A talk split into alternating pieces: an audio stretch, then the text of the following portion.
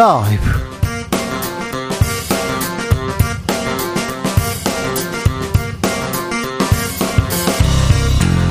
2023년 2월 3일 금요일입니다. 안녕하십니까. 주진우입니다. 역술인 천공, 이천공 씨가 참모총장 관저에 다녀갔다는 주장 다시 나왔습니다. 대통령실은 터무니없는 가짜 의혹 제기라면서 부승찬 전 국방부 대변인과 언론 매체 두 곳을 고발했습니다. 아, 의혹을 제기한 부승찬 전 대변인에게 좀 더 들어보겠습니다. 3월 8일로 예정된 국민의힘 전당대회 오늘 후보자 등록이 마무리됐습니다. 김기현 대 안철수, 친윤 대 비윤 어디가 유리할까요? 누가 이길까요? 대통령실은 또 나섰는데요. 얼마나 더 이 당권 경쟁에 개입할까요? 김성태 국민의힘 중앙위원회 상임의장에게 물어봅니다. 오는 2월 5일은 12구 이태원 참사 100일째 되는 날입니다. 하지만 이태원 참사 희생자의 유가족들은 아직도 아스팔트 위에 서 있습니다. 차디찬 길바닥으로 누가 내물었을까요? 왜 돌아가지 못하는 걸까요? 12구 이태원 참사 희생자 박가영 씨의 어머니인 최선민 씨와 100일의 소회 들어보겠습니다. 나비처럼 날아 벌처럼 쏜다. 여기는 주진우 라이브입니다.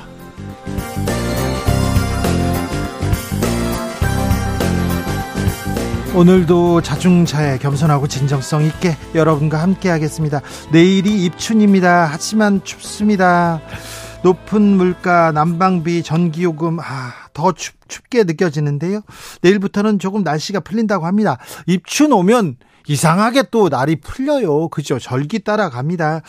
음, 어, 올해 겨울은 어떠셨나요? 어떤 봄 이렇게 대비하고 있습니까? 마지막 추위에 대처하는 방법도 알려주시고요. 추위를 녹이는 따뜻한 미담도 기다리겠습니다. 아, 저는 다른 건 모르고요. 네. 이 사람만 보면 따뜻해요. 아유, 사랑하는 사람하고 있으면 따뜻하죠. 보기만 해도 좋아요. 아, 따뜻한 얘기, 그런 자랑도 좀 해주십시오. 음. 저는 기부했어요. 헌혈했어요. 그랬더니 따뜻해졌어요. 아, 네, 기부 자랑도 어, 받겠습니다. 샵 9730 짧은 문자 50원, 긴 문자는 100원이고요. 콩으로 보내시면 무료입니다. 그럼 주진우 라이브 시작하겠습니다.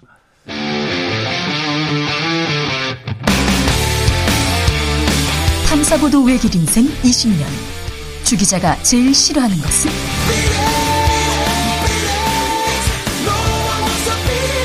이 세상에서 비리와 부리가 사라지는 그날까지 오늘도 흔들림 없이 주진우 라이브와 함께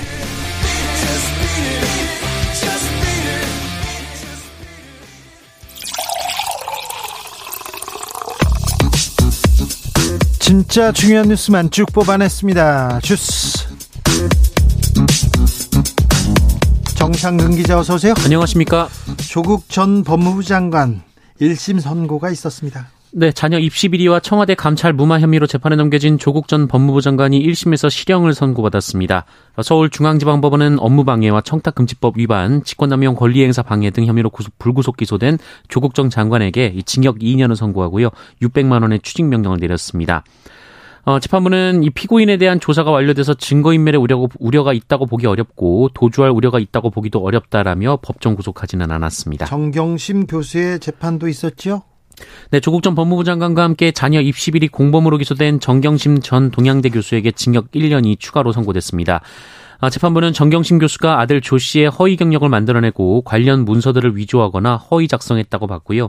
어, 또한 위법한 투자를 계속하기 위해 수년간 허위로 재산을 신고했다라고도 봤습니다. 감찰 무마 혐의에 대해서도 유죄를 받았습니다. 조국 전 장관은 음, 백원우 전 비서관도 유죄 판결됐습니다. 그런데 박형철 전 비서관은 무죄 나왔어요. 재판에 대한 얘기는 저희가 시간을 갖고 자세히 좀 다뤄보겠습니다. 천공 의혹 이렇게 제기됐는데요. 대통령실에서 의혹 제기한 사람들 고발했습니다.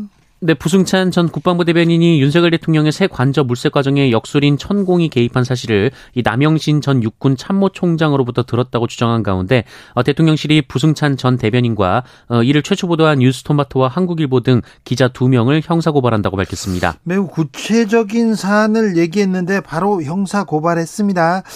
지난번에도 천공 의혹 제기하자마자 김종대 전 의원 고발했었는데 부승찬 전 대변인과 언론기관 고발했습니다. 잠시 후에 저희가 부승찬 전 대변인 얘기를 들어보고요. 어, 대통령실과 어, 국민의힘의 입장도 저희가 자세히 들어보겠습니다. 그런데요. 사실관계 확인이 먼저인 것 같은데요. 왜 고발을 먼저 했을까요? 그냥 CCTV 보고 통화 내역 이렇게 조사해 보면 될 것 같은데요. 군은 뭐라고 합니까? 네, 육군은 일단 관련 의혹을 전면 부인한 상태입니다. 이 지난해에도 같은 의혹이 제기됐는데 어, 당시 대통령 인수위 등으로부터 연락을 받았다고 지목된 이 공간 부사관은 그런 전화를 받은 적이 없다고 말했다 어, 이렇게 밝혔는데요. 어, 다만 이 국방부 영내 CCTV를 확인해봐야 한다라는 지적에 대해서 이 국방부 측은 어, 확인해 보겠다. 있다라고 했고요. 이 부승찬 전 대변인의 책 내용을 확인해 봐야 하고 또 어떤 CCTV인지도 알 수 없어서 확답을 드릴 수는 없다라고 밝혔습니다. 어떤 CCTV인지는 뭐 알겠죠. 입구 들어가는데 카니발 두 대가 왔다 그러는 거 아닙니까? 몇 월 며칠까지 거의 특정했는데 왜 그 부분 확인할 수 없다고 하는지 왜 그 고발 먼저 했는지 이 부분도 자세하게 아, 국민의힘에서는 어떻게 보고 있는지 대통령실 어떤 의중인지 아, 1, 2부에서 저희가 자세히 들어봅니다. 음. 안철수 의원은 긴급 기자회견을 열었네요. 네, 그제 저녁부터 친윤계 의원들로부터 맹공을 받고 있는 안철수 의원이 오늘 긴급 기자회견을 열고 이 전당대회에 대한 국민과 당원들의 우려가 커지고 있다라면서 어, 집단 이전 특구가 해도 해도 너무한다는 말씀을 하신다라고 주장했습니다. 해도 해도 너무한다. 집단 린치라는 얘기까지 나왔습니다. 하지만 윤핵관들의 공세 멈출 김이 없습니다. 네, 윤석열 대통령의 대선 후보 시절 수행 실장을 맡았던 이 국민의힘 이용 의원은 그 안철수 후보가 단일화 과정에서 어, 진심으로 자신의 정치적 이익이 아닌 윤석열 정부의 탄생을 조건 없이 바라고 단일화했는지 의구심을 가지고 있다라고 말했습니다. 이 경쟁자인 김기현 의원은 오늘도 윤석열 대통령과 안철수 의원은 한 번도 독대한 적이 없다라면서 어, 자꾸 윤심파리, 윤심 호소인 같은 모습은 어, 자제하면 좋겠다라고 주장했습니다. 독대를 했느니 밥을 먹었느니 둘이 뭐 관저에 갔느니 이런 얘기가 가장 중요한 관심사인 것 같습니다. 국민 전당대회에서는요. 천하람 변호사가 대표 출마 선언했어요. 그런데 음 간신이라고 표현했네요. 네, 천하람 국민의힘 전남 순천갑 당협위원장은 오늘 당대표 후보 출마 기자회견을 통해서 주류, 친윤, 윤핵관을 자처하는 사람들이 앞장서서 정부와 여당에 대한 국민들의 신뢰를 박살내고 있다라고 주장했습니다. 어, 천하람 위원장은 당과 대한민국 정치를 망치는 간신배들은 더 이상 국민의힘에 발붙이지 못하게 해야 한다라고 밝혔습니다. 윤핵관을 지금 간신배라고 이렇게 칭한 거죠. 네. 어, 대통령실에서는 인사가 있었습니다. 네, 대통령실 사회수석실 교육비서관의 오석환 교육부 기획조정실장이 임명됐습니다. 어, 오석환 비서관은 윤석열 정부 출범 이후 세 번째 교육비서관이 됐습니다. 어, 또한 대통령실은 지난해 9월 이 강인선 당시 대통령실 대변인이 해외 홍보 비서관으로 자리를 옮긴 뒤 이 다섯 달 넘게 공석인 대변인 인선 작업도 진행 중인데요. 어, 이도훈 전 문화일보 논설위원이 유력하다라고 합니다. 예. 어, 또한 공석인 대통령실 시민사회 수석실 소통 시민소통 비서관에는 이 박근혜 정부 청와대에서 춘추관장 등을 지낸 이 전광삼 전 방송통신심의위원회 상임위원이 유력하게 검토되는 것으로 알려졌습니다. 그런데 오석환 비서관 이분 친일 독재 미화에서 논란이 된 어, 박근혜 정부의 역사 국정 교과서 여기에 핵심 인물 아닙니까? 네, 이 박근혜 정부 당시 국정화 비밀 TF라는 조직이 있었는데요. 비밀 여기, TF였어요. 네, 여기 단장을 맡은 바 있습니다. 어, 이후 교육부 진상조사 결과 어, 오석환 비서관은 이 비밀 TF를 통해 국정교과서를 홍보하는 지지 세력을 양산하는 업무를 담당했다고 하는데요. 비밀 TF였어요. 네, 그 과정에서 네, 기관장의 결재 없이 외부 인력을 차출하고 또 예비비를 부당하게 사용하는 등 편 불법을 저질렀고 어, 이에 2018년 교육부는 인사혁신처의 오 비서관에 대한 중징계를 요청한 바 있었습니다. 그런데 청와대 비서관, 대통령실 비서관으로 영전합니까? 교육비서관으로요? 네, 교육비서관이 됐습니다. 아, 이거, 이 논란이 될 텐데, 이게 논란이 될 만한 인물을 왜 계속 이렇게 쓰는지 참 이해가 안 된다. 이런 지적도 계속 나옵니다. 경찰청에서 인사가 있었습니다. 근데 보복 인사 논란이 뒤따릅니다. 네, 어제 단행된 경찰 총경급 정기 전보 인사를 두고 경찰 내부가 술렁이고 있다라는 보도가 나왔습니다. 어, 이번 인사가 지난해 7월 행정안전부 경찰국 신설에 반대하는 전국 경찰서장 회의에 참석한 경찰관들에 대한 보복성 인사다라는 해석이 나오고 있습니다. 어, 이는 총경회의에 참석한 것으로 알려진 총경급 상당수가 이번 인사로 소위 한직으로 불리는 직위로 발령됐기 때문인데요. 네. 어, 총경회의 참석은 물론 평소 검경 수사권 조정 등 경찰 개혁과 관련해 소신 발언을 이어왔던 이은혜 경찰청 수사구조 개혁 팀장은 어, 경찰 인재원 교육행정센터장으로 자리를 옮겼습니다. 알겠어요. 알겠습니다. 음. 경찰 인사에 대해서도 좀 자세한 내막을 저희가 좀 말씀드리려고 합니다. 곧 그 시간을 만들겠습니다. 이태원 참사 유가족들이 추모제 100일 추모제 하겠다. 광화문 광장 사용 허가해 달라 이렇게 촉구했는데 그거 어떻게 됐습니까? 네, 이태원 참사 100일이 이번 주 일요일인데요. 그 희생자 유가족분들은 서울 광화문 광장에서 시민 추모 대회를 열도록 허가해 달라고 서울시에 촉구하는 기자회견을 열었습니다. 예, 앞서 유가족들의 광화문 광장 사용 신청을 서울시가 불허한 바 있는데요. 어, 이태원 참사 유가족 협의회 등은 기자회견을 통해서 오세훈 시장은 유가족들과 긴밀히 협조하겠다던 약속을 이행하라라고 규탄했고요. 약속 이행하라고 지금 얘기합니다. 오세훈 시장이 약속하겠다고 했으니까 어찌 되는지 지켜보겠습니다. 잠시 후에 저희가 어, 이태원 참사 유가족에게 자세히 물어볼게요. 코로나 상황 어떻습니까? 네, 오늘 코로나19 신규 확진자 수는 14,962명입니다. 어제와 비교해 2천여 명 정도 줄었고요. 일주일 전과 비교하면 16,000여 명 정도 줄었습니다. 주스 정상근 기자 함께했습니다. 감사합니다. 고맙습니다. 아, 겨울입니다. 아직은 겨울이에요. 추워요. 이 겨울 마지막 따끈하게 보내는 방법은요. 1404님, 저는요, 금요일 주진우 라이브 들으면 아주 따뜻해져요. 내일부터 주말이니까요. 아, 그렇습니까? 5530님, 저는 회사 업무 실수할 때마다 몸에 열이 나더라고요. 요새 아주 뜨겁습니다. 아, 업무 실수.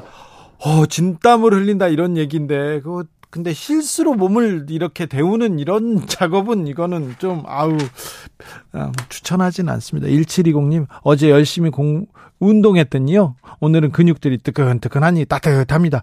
아, 운동을 한다.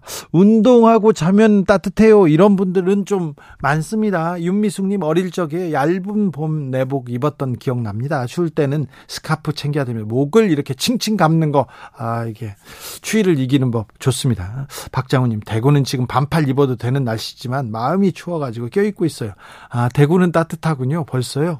3116님께서 나라 걱정을 먼저 먼저 해야 하는지 내 걱정을 먼저 해야 하는지 모르겠습니다. 나보다 어려운 이웃을 배려하고 둘러보는 일도 엄두가 나지 않습니다. 계절은 흘러 어김없이 봄 기운이 가까이 왔는데 대한민국의 봄은 가게의 봄은 언제나 다시 올지 요원하기만 합니다. 이런 아, 말씀 주셨습니다. 주진우 라이브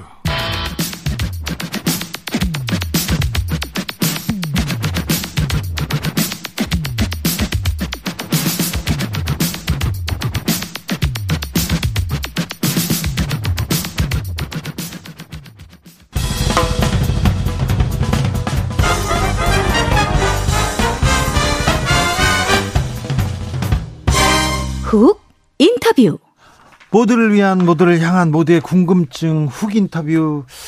오는 5일이 이태원 참사 100일 되는 날입니다. 진상 규명, 책임자 처벌. 어떤 거 하나 해결되지 않은 것 같아요. 거기에 2차 가해까지 유가족들 가슴에 멍들게 하고 있는데 국가는 어디 있는지 제 역할을 하고 있는지 유가족들은 어떤 말 하고 싶은지 좀 들어보겠습니다. 이태원 참사 유가족 협의회 운영위원이고요. 희생자 박가영 씨의 어머니 최선미님과 이야기 나눠봅니다. 음, 100일 가까워 옵니다. 어떤 생각 드세요, 어머님?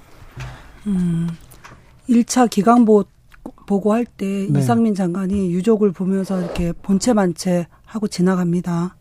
그때 저희는 이제 옆에서 아 우리는 이제 불가촉 천민이 됐구나 그런 생각을 하고 한번 좌절을 하는데 어제 또 오늘 아침에 오세훈 시장이 광화문을 불어를 냅니다. 네. 우리는 과연 국민인가? 나는 이 나라의 국민은 될 수 있나? 이런 또 좌절을 한 번 더 했습니다. 아이고. 그렇군요. 아니 100일이어서 추모제 한다는데 그 광장을 열어주지 않는다. 이걸 또 어떻게 받아들여야 할지. 그동안에 경찰의 특별수사본부 수사가 있었어요. 특수본 수사가 있었고 55일간의 국정조사도 있었습니다.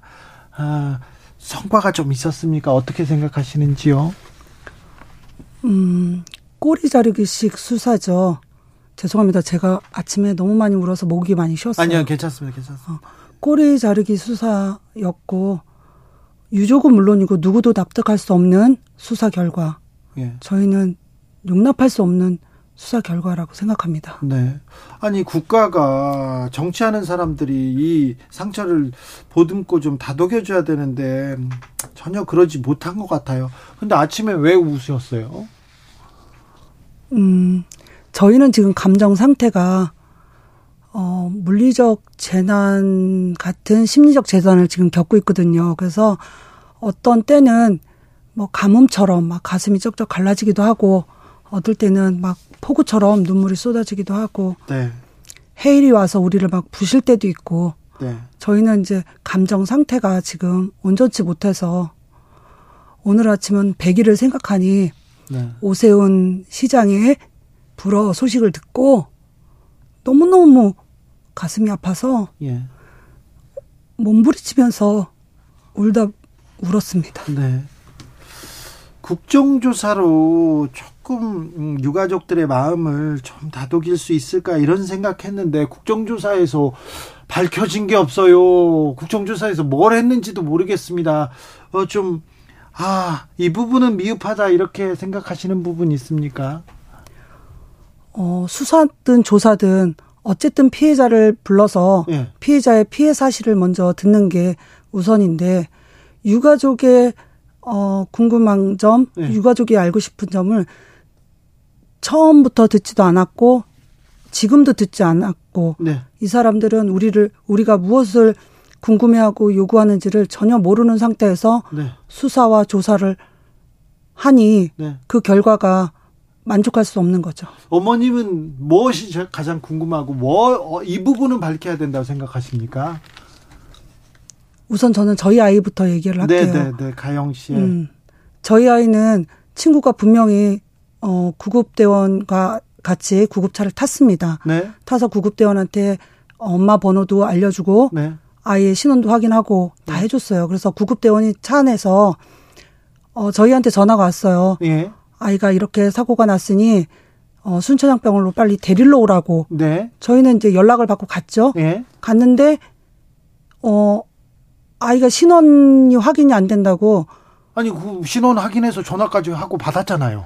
근데 신원 확인이 안 된다고 저희를 순천향병원 바깥에서 12시간을 세워놓고 온 서울 시내를 다 뒤지게 만들고 결국은 우리가 어떤 대표 번호로 전화해서 저희가 찾아내거든요. 네.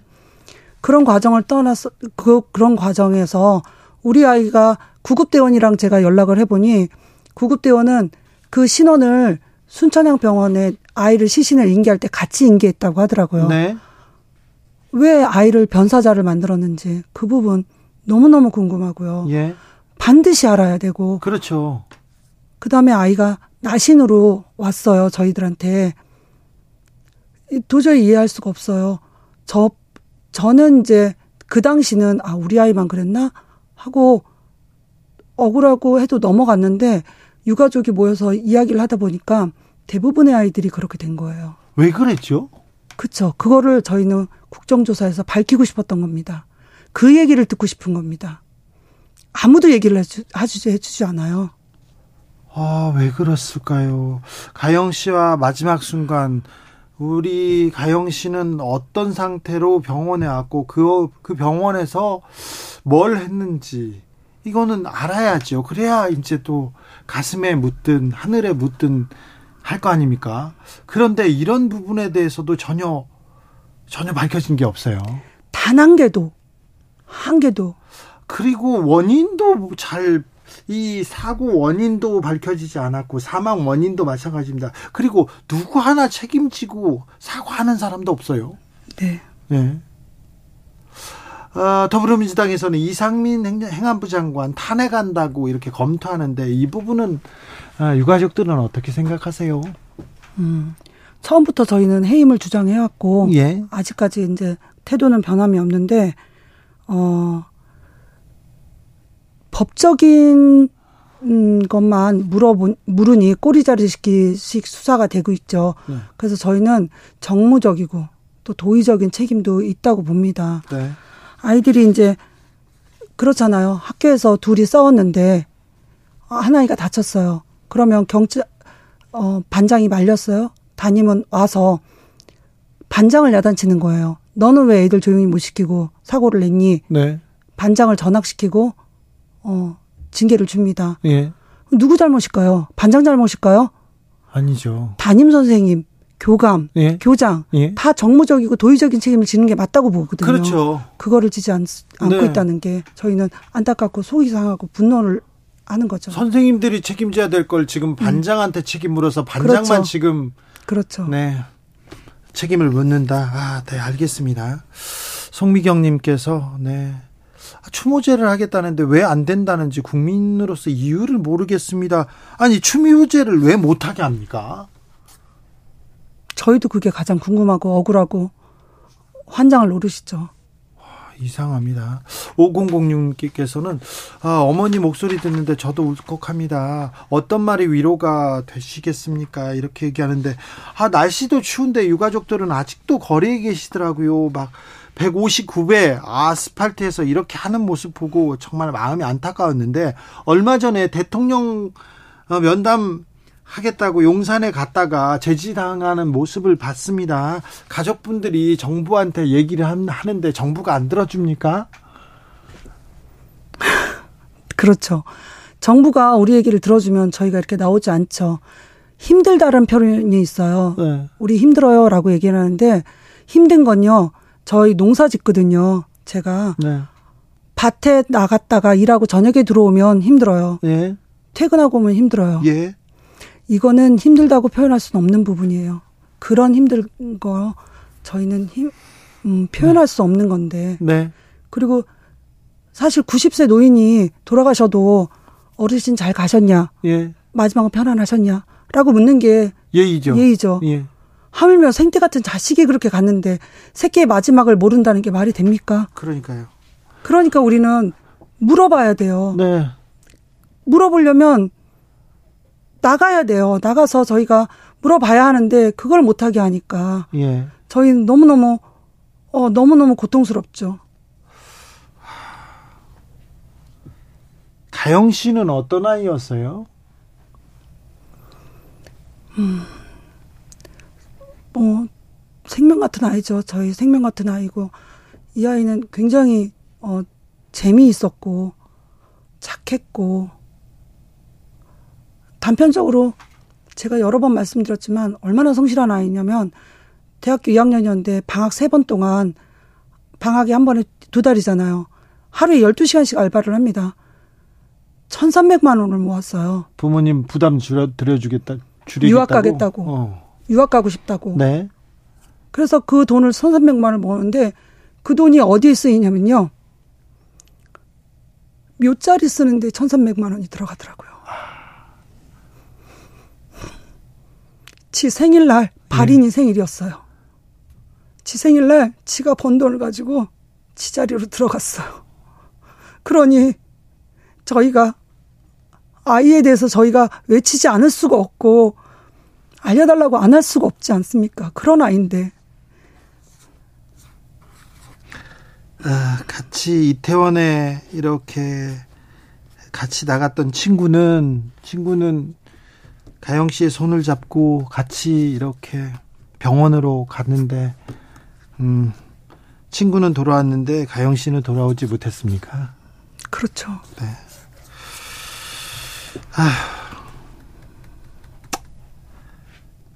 가영 씨가 옆에 있다면 무슨 얘기 해주고 싶으세요?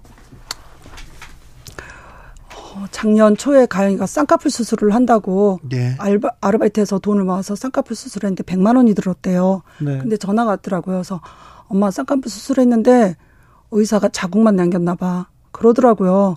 그래서 왜 했더니 잘 안 됐어. 나 재수술하고 싶은데 가서 말할 용기가 없으니까 엄마 같이 와서 말 좀 해줘. 그러길래 가서 이제 재수술을 어떻게 해야 되는지 물어보고 항의도 하고 이 얘기를 끝나고 나왔더니 우리 가영이가 하는 말이 엄마 나는 내가 딸을 낳으면 엄마처럼 이렇게 어려운 일이 당했을 때 엄마처럼 와서 이렇게 얘기해 줄 수 있을까? 그러길래 제가 걱정하지 마.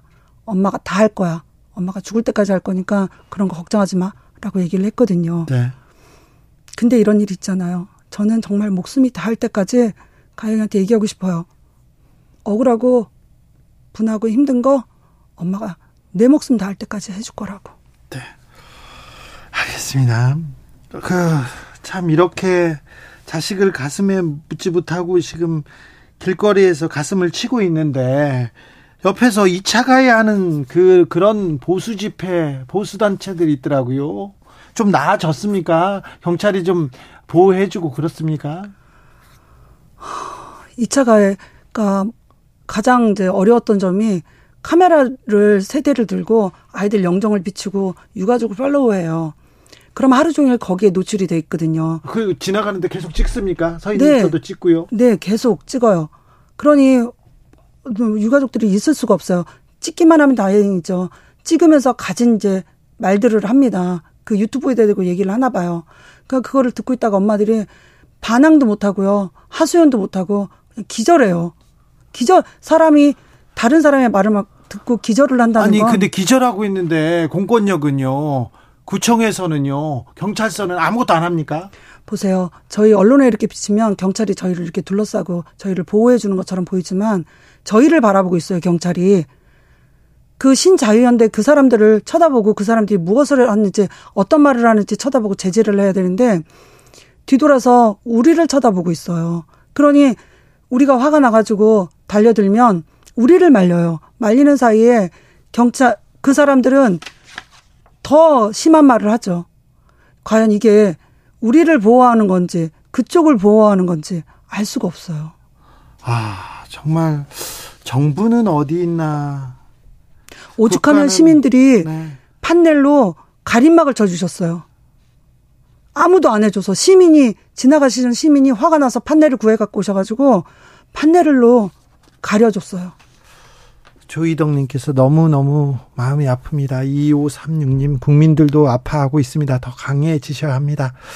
더 강한 목소리 내십시오. 지지하는 국민들이 더 많습니다. 그러면 이렇게 아파하고 응원하고 힘내라고 하는 분들 많습니다. 1065님께서 어머니 건강 잘 챙겨주세요. 국민들이 마음 보태드리고 있습니다. 아, 유가족 협의회에서 저 추모제 서울시에서 불허했는데 그래도 추모제는 합니까? 해야죠. 어디서 그대로 합니까? 네, 광화문에서 합니다. 네. 언제 해요? 내일 2시에. 내일 2시에요. 어, 녹사평에서 저희가 11시에 영정을 들고 이제 거리를 걷습니다. 광 광화문까지 걸어가서 네. 광화문에서 2시부터 저희가 추모제를 합니다. 네. 100일이 됐어요. 참사 100일이 됐는데 아무것도 지금 밝혀지지 않았고요. 어떤 책임자 처벌도 아, 어떤 사과도 제대로 된 사과도 나오지 않은 것 같은데 이제 100일 지나면 어떻게 하실 생각이신지요? 끝까지 될 때까지 음, 싸워야겠죠. 어떻게 저희가 계획을 세우고 어떤 방법으로 나갈까요? 저희는 끝까지 버티는 것밖에 힘이 없습니다. 끝까지 울면서 버티는 거 저희 그거 그거 할 겁니다. 아니 언제까지 이 희생자들, 피해자들, 이 가족들이 이렇게 거리에서 진상을 규명하라고 언제까지 유족들이 이렇게 외쳐야 되는 건지 거리에 서 있게 해야 되는 건지 참 안타깝습니다. 아무튼 아, 추운데요. 추운데 건강 챙기시고요. 감사합니다. 많은 국민들이 응원하고 있고 감사합니다. 네. 힘내라고 어, 메시지 보내주고 있습니다. 그러니 아, 용기를 잃지 마십시오. 네, 감사합니다. 네. 말씀 감사했습니다. 희생자 박가영 씨의 어머니 최선미 님과 이야기 나눴습니다. 감사합니다. 교통정보센터 다녀오겠습니다. 김민희 씨. 나비처럼 날아 벌처럼 쏜다. 주진우 라이브.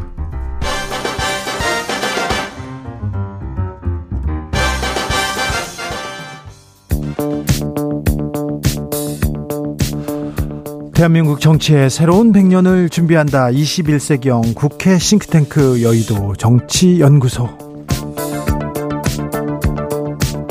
정치권에 보내는 고급진 정치 컨설팅 오늘도 뜨겁게 분석해 봅니다. 김행 국민의힘 비대위원 오셨습니다. 어서 오세요. 안녕하세요. 더불어민주당 이재정 의원은 전화로 연결됐습니다. 안녕하세요.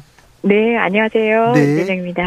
김행 비대위원은 왜 최고위원 안 나오셨어요? 전 능력이 없어서요. 아이고 능력이 능력이 있는 사람들만 나가는 겁니까?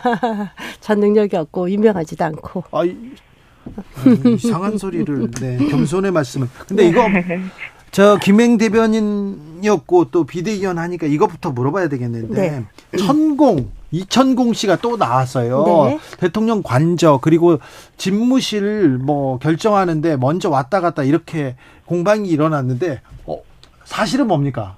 저는 이 사건은 이미 고발되지 않았습니까? 고발됐다고 해서 사건이 정리된 아니, 그게 아니라 음. 굉장히 간단한 사건이라고 네. 생각해요. 왜냐하면 네. 지금 CCTV 대조해 보자. 예. 핸드폰 서로 털자 네. 이러지 않습니까? 네. 지금 어, 대통령실에서 네. 이전에 왜 자총 이세창 그때 왜 그 청담동 술집 그 네. 그 사건 어 불거졌을 때 네. 그때 당시 이세창 그 씨 핸드폰 털어서 그 첼리스트와 같이 있었던 거 네. 바뀌어졌죠? 나죠? 네, 그 이것도 간단하다고 생각해요. 아니 청담동 음. 술자리가 가짜였다고 네. 이것도 가짜다. 이거는 아니 아니 그러니까 아니죠. CCTV와 핸드폰 털면 됐는데 네. 그래서 만약에 아무것도 CCTV 공개하면 되잖아요. 그렇죠. 핸드폰 공개하겠다는 그렇죠. 거 아니에요? 네, 복잡하지도 않아요. 네, 복잡하지 않아요. 네. 그거 하면 끝나요. 그렇죠. 네. 이재정 의원님? 네네. 그 해당 일자 CCTV 영상, 뭐 출입 명당, 뭐 거명된 인사 당일 행적 뭐 공개하면 될 일이겠죠. 네. 그리고 무엇보다 지금 뭐 윤 대통령 손바닥에 왕자 쓰고 나오실 때부터 저는 처음에는 아니, 말도 안 되는 의혹이야라고 생각했는데 실제 경선 과정에서 그 천공 아느냐 했을 때 윤석열 후보가 TV 토론 나와서 그 대선 경선 토론회에서 어, 본 적 있다고 얘기했죠. 그리고 또 관련해서 검찰총장 사퇴 앞두고 직접 조언했다는 당사자의 말도 있었고요. 근데 사실 이렇게 대선 후보로까지 거명되고 검찰총장 당시 검찰총장 사퇴 여부는 굉장히 어, 검경 수사권 독립 또 조국 장관 수사와 관련해서 첨예하던 사건이었습니다. 대한민국을 뒤흔들고 있는 상황에서 이런 어 천공이라는 사람에게 그런 것까지 하문해야 되는 정도의 위인이라는 것이 국민들이 지속적으로 지금 천공의 개입에 대해서 네. 의심을 가지게 되, 갖고 있는 거고요. 네.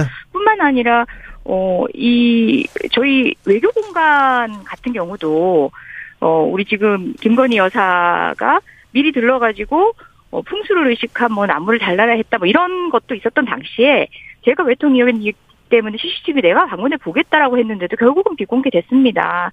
어, 이런저런 상황을 보면은 계속 국정에 어, 정말 보이지 않는 손이라고 국민이 얘기하는 데는 느닷없는 얘기도 아니고 상당무계한 얘기도 아닌 여러 가지 증적들이 나오고 있기 때문에 네.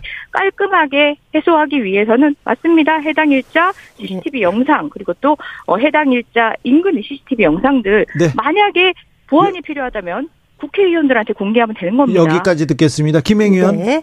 자꾸 민주당은 무속 플레임을 씌우고 싶은 것 같은데 이미 김용헌 그 경호처장이죠. 네. 그분이 CCTV 다 공개하자 핸드폰 다 네. 털자 얘기했어요. 네. 아주 간단한 사건입니다. 그러니까 빨리 공개했으면 예, 예. 좋겠어요. 그래서 그러, 네. 그런데 그래서, 예. 네. 그런데 사실관계를 확인하면 되는데 네, 사실은 그럼요. 무속 프레임을 씌운다고 얘기했는데 음. 사실은 천공, 무속 이런 얘기가 나오면 이건 네. 국정 운영에 도움은 안 되잖아요. 아, 지금 민주당에서 그 얘기하고 있잖아요. 그런... 아니, 민주당에서 그 얘기하고 있지 누가 하고 있어요? 아 그렇습니까? 네, 제께서 그러잖아요. 그런데 아니 이거... 지금도 이재정 의원님이 네, 요 사건만 얘기하시면 되거든요. 진짜로 어 그 이제 겨, 그 공간 결정하는데 한남동 공간을 방문했는지 천공이 이 문제 얘기하는 네. 거지 않습니까?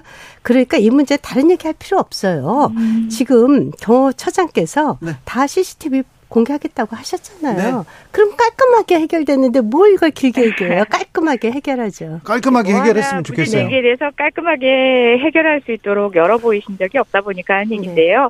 뿐만 아니라 이 문제는 저희가 먼저 어, 저희만 얘기하고 있는 것들이 아니라 국민적 의혹 가운데 여러 어, 구설이 있었고, 근데 충분히 문제 제기를 하는 이유가 어, 납득할 만한 이유가 있었던 점이 많았고요. 그리고 또 2021년에 경선 과정에서도 어, 국민의힘 정치인께서 이 문제를 가지고 윤석열 후보한테 물었던 적도 있습니다. 그리고 또, 어, 그렇게 주장한 적도 있었죠. 유승민 그 후보 측에서 네. 그 관련된 토론회 직후에 어, 윤석열 현 대통령이 어, 대뜸 면전에다 손가락질하면서 정법 그런 사람 아니다. 정법 음. 유튜브 봐라. 정법 다른 사람 많다.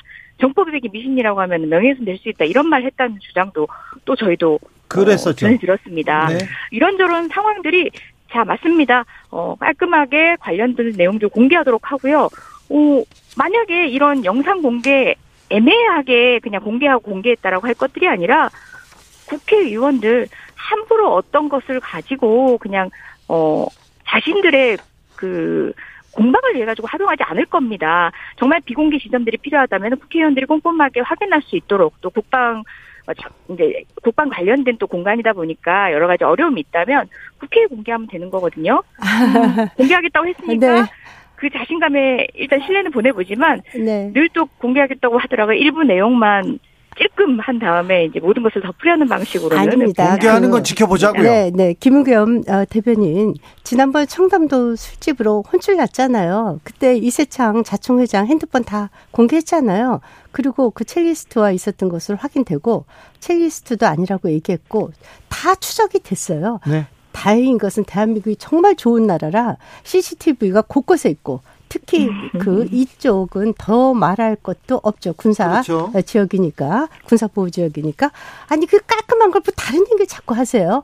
지금 김의겸 대변인이 이 말을 했기 때문에 더 신뢰를 가질 수가 없어요. 김행 의원님 여기서 김은경이 나옵니까? 네. 그런데 그래서 저도 얘기할 필요 없고요. 음. 아니 그래서 얘기가 지난번 얘기할 필요도 없고요. 예. 지금 지금 대통령실에서 다 공개하자고 하지 않습니까? 네네. 네. 그래서 깔끔하게 털고 자, 그것에 대한 책임이나 지면 좋겠어요. 알겠습니다. 네. 공개하고요. 네. 만약에 거짓이라면 책임져야죠. 아, 그럼요. 네. 책임지면 좋겠어요. 자. 단순히 이 문제만의 문제가 아니라 그간 이제 여러 차례 관련된 문제에 대한 어 우려가 있었습니다. 저희 처음에 국민 이렇게 불안하고 염려가 되는 건요. 최순실 얘기 처음 나왔을 때 저희는 사실 아닐 거라고 얘기했어요. 바로 제가 그랬습니다. 아유, 아무리 시대가 그렇고, 아무리 정권이, 어, 그렇기로써니 그런 일이 벌어지겠느냐 했던 게 불과 몇 년 전에 경험한 일들입니다. 그렇기 때문에 이 네. 부분만큼은 정말 음, 간명하게 정리할 자신이 있다면 예 정리해야 됩니다. 지금 계속 역술, 무속, 지금 천공 의혹 나오는 것은 국정에 부담됩니다. 그러니까 맞습니다. 좀 정리해야 돼요. 그렇게 단시간에 어, 청와대를 옮김으로 인해서 북한 미행기 이제 무인기 앞에 대통령이 아니가 흔들리는 그런 비상한 사태까지 경험하지 않았습니까? 자, 유흥수님께서 네, 병겁에 콩 끼워 먹듯이 네, 네. 그렇게 이전을 했던 전체적인 하수상함들이 이 사건 안에는 있었던 겁니다. 네. 자, 유흥수님께서 이번에 네. 철저히 규명해서 민주당의 역술인 프레임 더 이상 못하게 해야 합니다. 이렇게 얘기하고요. 김성수님, 어, 정부 여당에서 정부 공개한다고 말하고는 질질 끌 것 같은데요. 얘기하는데 빨리 정보를 공개해서 국민적 의혹 이렇게 빨리 해소해야 됩니다. 그리고 가짜 뉴스를 유포하는 세력한테는 또 따끔하게 따끔하게 잘못을 또 지적해야 되고요. 네, 그래서 자, 꼭 책임지면 좋겠어요. 알겠습니다. 네. 국민의힘 전당대회 소식 좀 볼까요? 후보 네. 등록 마무리됐습니다. 김행 비대위원은 최고위원에 나오지 않으십니다. 네, 그리고요. 능력이 없어서. 네. 자, 그런데 네. 김기현 후보 뭐뭐 음, 뭐 윤핵관 중에 윤핵관이라고 하고 윤심이 여기 있다고 얘기합니다. 오늘도 그런데 대통령 안철수하고는 독대도 안 했다, 식사도 안 한다 이러면서 또 윤심 얘기를 합니다. 그리고 대통령실에서 네. 네. 어, 계속해서 안철수 때리기 프레임 가동됐다 이런 얘기 나오는데 어떻게 네. 생각하세요? 그 제가 이제 저는 개인적인 제 정치 어, 철학이 네. 당대표 뽑는 거 네. 사실 우리나라에만 당대표 제도가 있죠. 예, 예. 어, 이거 당내 어, 경선 이런 거 네. 저는 반대하는 입장인데 외국 같은 경우는 이제 원내대표가 다 하죠. 다죠. 네, 이거 참 여당 야당 다할것 없이 민주당까지 다 포함해서 네. 야당은 당대표의 눈치를 보고 여당은 아무래도 대통령이 계시니까 네. 경선에 대통령을 끌어들입니다. 네. 어느 후보든 네. 지금 야 모든 후보가 다 반대든 뭐 어떤 방식으로든 끌어들이는데요. 우리가 이제 정당을 물이 돋자 써서 도당이라는 말도 해요. 네네. 그래서 도당 이 무리지어서 뭐 돌아다니지 않습니까? 네네. 우리 당도 뭐 친윤, 비윤, 반윤, 뭐 민주당도 뭐 비명, 친문, 반문, 뭐 아 이거 이거 예. 어느 당이 어느 당을 욕할 처지도 못 돼요. 이거 진짜 더 이상 대통령 경선에 끌어들이지 마시고 네. 누구나 다 그냥 본인 실력으로 좀 어, 선거 치러서 당대표 됐으면 좋겠어요. 김행 같은 사람도 국민의힘에 있습니다만, 아유. 근데 하지만 다 지금 윤심 경쟁, 박심 경쟁까지 나고 있습니다. 이재정 의원님 어떻게 보세요? 예, 제가 누차 말씀드리지만, 이번 국민의힘 전당대회 윤심 논쟁이 더욱 한심하고 유치하고, 어, 그렇게 보이는 건요, 어, 그간에 뭐 무슨, 뭐 어떤 사람을 기준으로 해서 비, 반, 뭐 친, 이렇게 나눴던 것들은요, 정말 사람을 기준으로 정치를 했던 역사나 이슈나 가치든 그래도 나름은 가늠이 지어지는데 사실상 전, 정치 경력이 많지 않은 윤 대통령을 기준으로 대통령이란 이유 하나만으로 심지어 그 당사자를 추종하거나 당사자를 지키기 위한 아니라 당사자 마음 안에 있는지 없는지를 가지고 그 친윤 반윤을 어, 구분하는 건 처음 보거든요. 네. 굉장히 이례적 현장인 건 맞는 것 같고요. 네. 그리고 우리가 나경원 원내대표가 사의를 표명하고 난 뒤에 그 본인의 사의 표명에 이제 나름의 그림을 갖춰줄 수 없다라고 하고 결국은 민망하게 돌아서게 만든 대통령실 아닙니까? 그 보면은 지금 뭐 이제 떠오르는 어 그 소위 말하는 친윤계 의원에 반해서 조금 더 지지율을 얻고 있는 의원들은 누구나 그거 비슷한 방식으로 쳐낸다라는 느낌이, 그러니까 관여를 계속한다는 느낌이 있거든요. 저희는 뭐 제3자니까 뭐 제가 뭐 치열하게 논박할 네. 필요는 네. 없는데 음. 그런 느낌이 있어요. 이와 같은 방식이 과연 저희의 우려는 그거죠. 뭐 전당대회에서만 영향을 미치는 거야 상관없겠지만 어 공당의 역할 또 원내에서 해야 되는 어 국회의원들의 역할 이런 공적인 영역에 어, 우리의 영역까지 침범하지 않는가. 그리고 실제 어, 침범해 보인다. 대통령의 예. 과한 원한 행사가 김행 지점은 사실은 그 지점이죠. 네, 김행 의원한테 물어봅니다. 네. 이준석께도 되게 대거 이렇게 저 선거에 나선 것 같은데 네. 당내에서 이준석계의 당권 도전, 최고위원 도전 어떻게 보고 있습니까? 그죠. 그 누구나 도전할 수 있죠. 자유가 있죠. 제가 네. 이제 저 의원님께서 말씀하신 거 제가 잠깐 말씀드리면요. 저는 우리 당에서 친윤, 비윤, 반윤 이래서 대통령을 끌어들이는 거 네. 정말 정말 한심한 정당 문화라고 생각합니다. 예, 왜 예. 정당에 대통령을 끌어들여요? 한심해요. 근데 한심해요. 네, 맞아요. 근데 이 말을 할 수 있을 만큼 민주당의 이재정 의원님이 당당하신가? 저는 반성한다고 분명히 얘기했습니다. 네. 지금 민주당이요. 정말 반성해 주세요. 네. 이재명 왜 끌어들이세요? 도대체 1인 사법 그거 맞겠다고 네. 169명의 국회의원들을 갖다가 볼모를 잡고 지금 방탄 국회 이거 부끄럽지 않으세요? 우리 김혜영 비대 저는요, 저는 저희 당이 부끄러워요 지금. 저는 그래서 우리 당을 우리 당을 욕하기에는 민주당도 부끄럽다. 네. 자, 저는 네. 반성했고요. 이재정 그리고 예. 또 우리 당의 네. 이준석 잠시만 어, 이준석 얘기는 조금 이따가 네. 할게요. 네. 이재정 의원이 한마디 하셔야 되겠어요. 네, 네. 네. 아 자꾸 이제 이슈가 대응하시기 민망하시니까 그러신 거 아니요, 저 부끄러워요. 아까 네. 뭐 무슨 청담동이 튀어나오고 뭐 그렇게 나옵니까? 아, 저희 당이 지금 어, 어 나름의 방식으로 원내 원내 할 것 없이 민생 전략뿐만 아니라 실제 검찰의 어 무도한 어, 권한 행사에 대해서도 단호하게 맞설 것으로 모든 방법을 동원하고 있는 건요. 네. 지금 어 그 소위 도이치모터스 사건 관련해서 어 판결 과정에서 나왔던 김건희라는 이름이 284번이나 공소장 나오고요. 음. 솔직히 팩트는 팩트 아닙니까? 김건희 여사 통장 다섯 개가 그리고 또 우리 윤석열 대통령의 장모 최은신 씨, 아, 최은순 씨의 통장 두 개가 아니 이 돈놀이에 쓰인 거 아닙니까? 주가 조작에 쓰였잖아요. 그거 부인하십니까? 아니잖아요. 소위 그래도 대통령이고 대통령 와이프인데 여사님이신데 소위 주가 조작하느라고 전주한테 통장 맡겼다. 본인의 관여도는 둘째치고라도 이것 자체로도 대통령 나와서 사과해야 되는 자, 문제입니다. 여기까지 하고 안이하게 생각하는 것부터가 말이 안 되고요. 김행 이건 분명히 제가 좀 반발해도 돼요? 책임져야 되는 부분. 네. 제가 좀 반발할게요. 네. 이재정 의원님, 저한 네. 번도 뵌 적 없는데요. 저는 네. 그렇게 말씀하시기에는 참 부끄러울 것 같아요. 왜냐하면 조국 전 장관, 법무부 장관으로 어 임명된 이후에 그때부터 윤석열 장관을 털었습니다. 자, 그거 그 얘기 아니고요. 아유, 그때 자 보세요. 자 보세요. 추미애 법무부 장관, 박범계 법무부 장관, 김오수 검찰청장 이성윤 서울중앙지검장 그리고 문재인 대통령이 2년 동안 입법부와 행정부를 관장하고 있었습니다. 그러면 이재명 대표님 부탁인데요. 왜 박범계 장관이 단 한 건도 기소를 못했습니까? 2년 동안. 그렇게 자신 있으면 정말 묻고 싶어요. 추미애 장관, 이재명 대표께서 누님이라고 부르는데요. 지난 대선 때 가장 강력한 후원자였습니까? 그분한테 물어보세요. 왜 기소 못했는지. 지금 박범계 의원님 법사위에 계십니다. 왜 기소 못했어요 그때? 그러면 자, 이재정 의원님, 네네. 예, 박범계 의원님께 여쭤보세요, 제발. 왜 기소 기행, 못했는지. 저는 지금 저랑 저는요. 김행 비대위원장님께 여쭤보고 네. 싶은 네네. 건 법적인 문제를 차치하고서라도 좋습니다. 네. 차치하고서라도 대통령과 대통령의 장모와 대통령의 부인이 어, 본인의 통장 다섯 개 그리고 어, 장모님 통장 두 개를 가지고 어, 그 주가 조작에 어쨌든 활용되도록 통장을 맡겼다는 것. 그를 통해서 재산을 증식하려고 여러 투자의 방식도 있을 텐데 저축도 있고 증, 증권의 정당한 다른 방식도 있는데 이 방식을 활용한 것 온당합니까? 저는 이것부터가 법적인 문제로 넘기기 이전에 이것부터도 문제라고 생각합니다. 그건 팩트지 않습니까?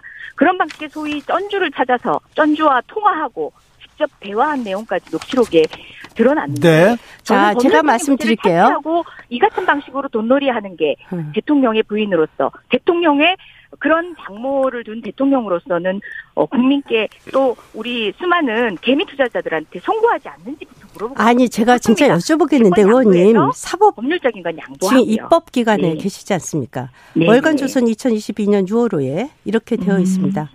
2021년 12월 3일 날 대통령 선거를 석 달 앞두고 권오수 등 관련자들을 전부 구속하면서 김건희를 무혐의로 결론했다고 보도하고 있습니다. 당시 중앙지검장도 인정했고요.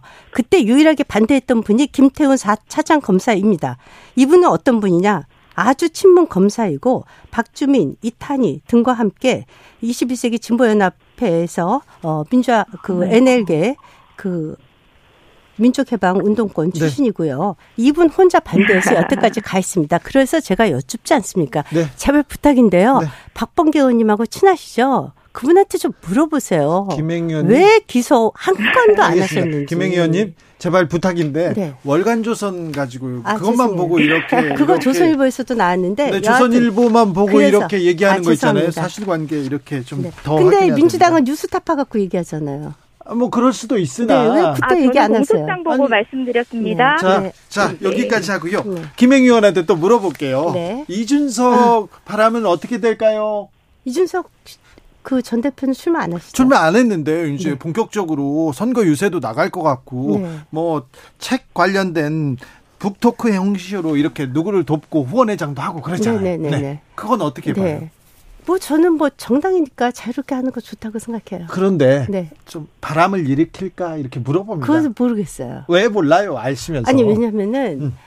그분이 그래도 그 지난번 전당대회 때 굉장히 바람을 일으켰지 네, 네. 않습니까? 네, 네. 근데 지금 현재는 이제 당원권 정지된 상태인데 이제 저희가 어 2월 10일 날 컷업하고 나면 본격적인 현장 유세에 들어갑니다. 네. 그때 알 수 있을 것 같아요. 그래요? 네. 만약에 그분이 돌풍을 일으키신다면 저희 당이 또 다른 변화가 일어나겠죠. 그렇습니까? 네. 네. 근데 전혀 짐작은 못 하겠어요. 윤핵관이 유리해요. 네. 그거 알면 제가 천공이게요. 아, 제가 그걸 어떻게 알겠어요? 왜냐하면 네. 지금 이제 여론조사가 많이 나오지 않습니까? 네. 되게 그냥 느낌으로는 양강 구도인 것 같아요. 네. 그런데 이제 그 여론조사 샘플하고 실제 저희 책임당원 샘플은 너무나 차이가 많아요. 네. 그래서 2월 10일 날 저희가 이제 컷업할 때 발표를 할 겁니다. 네. 6천 6천 샘플 조사해서 네. 그때 되게 흐름을 알 수 있을 것 같아요. 그때까지는 네. 네. 곧, 뭐, 곧 알게 돼요. 네, 네. 알겠습니다. 천공 정도 돼야 이런 걸 좀 아는군요. 네, 저는 뭐 전혀 모르겠어요. 네. 네.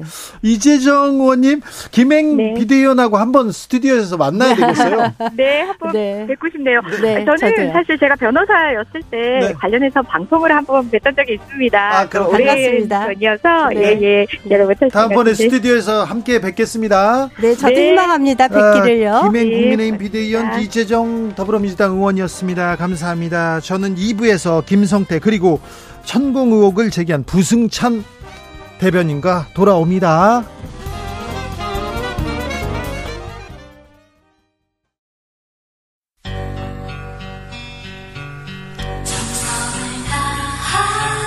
정성을 다하는 국민의 방송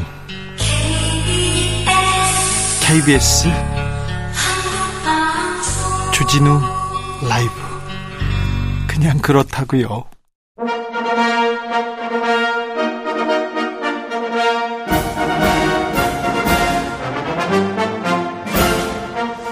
꽉 막힌 우리 정치의 맥과 혀를 시원하게 뚫어드립니다. 돌아온 김성태, 김성태가 정치 협치 책임집니다. 정치 일타 김성태가 풀어줍니다.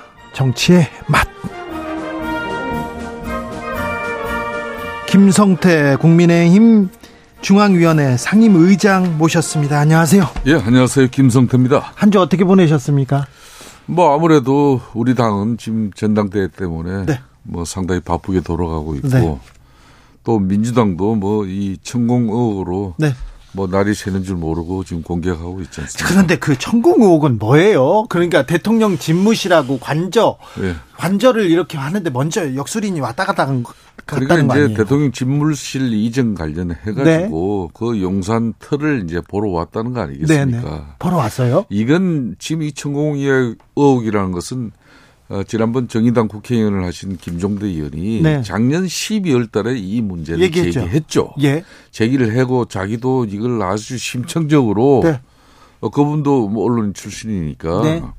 상당히 심층적으로 이걸 파헤쳐 보려고 노력을 했어요. 네. 그렇지만 이게 뭐 그런 정확한 내용이 드러날 수 있는 그런 사실과 관련된 내용이 아니라는 걸 알고 본인도 이걸 적고 있지 않습니까?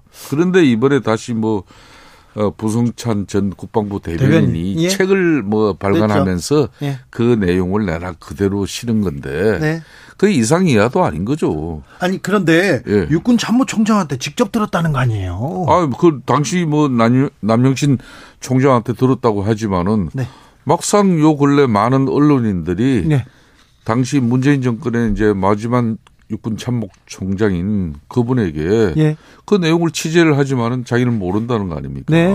지금 모른다고는 하고 있는데 그런데 네. 네. 의장님은 다 잘 알고 두루두루 친하고 모르는 사람이 없고 얘기 안 하는 사람이 없잖아요.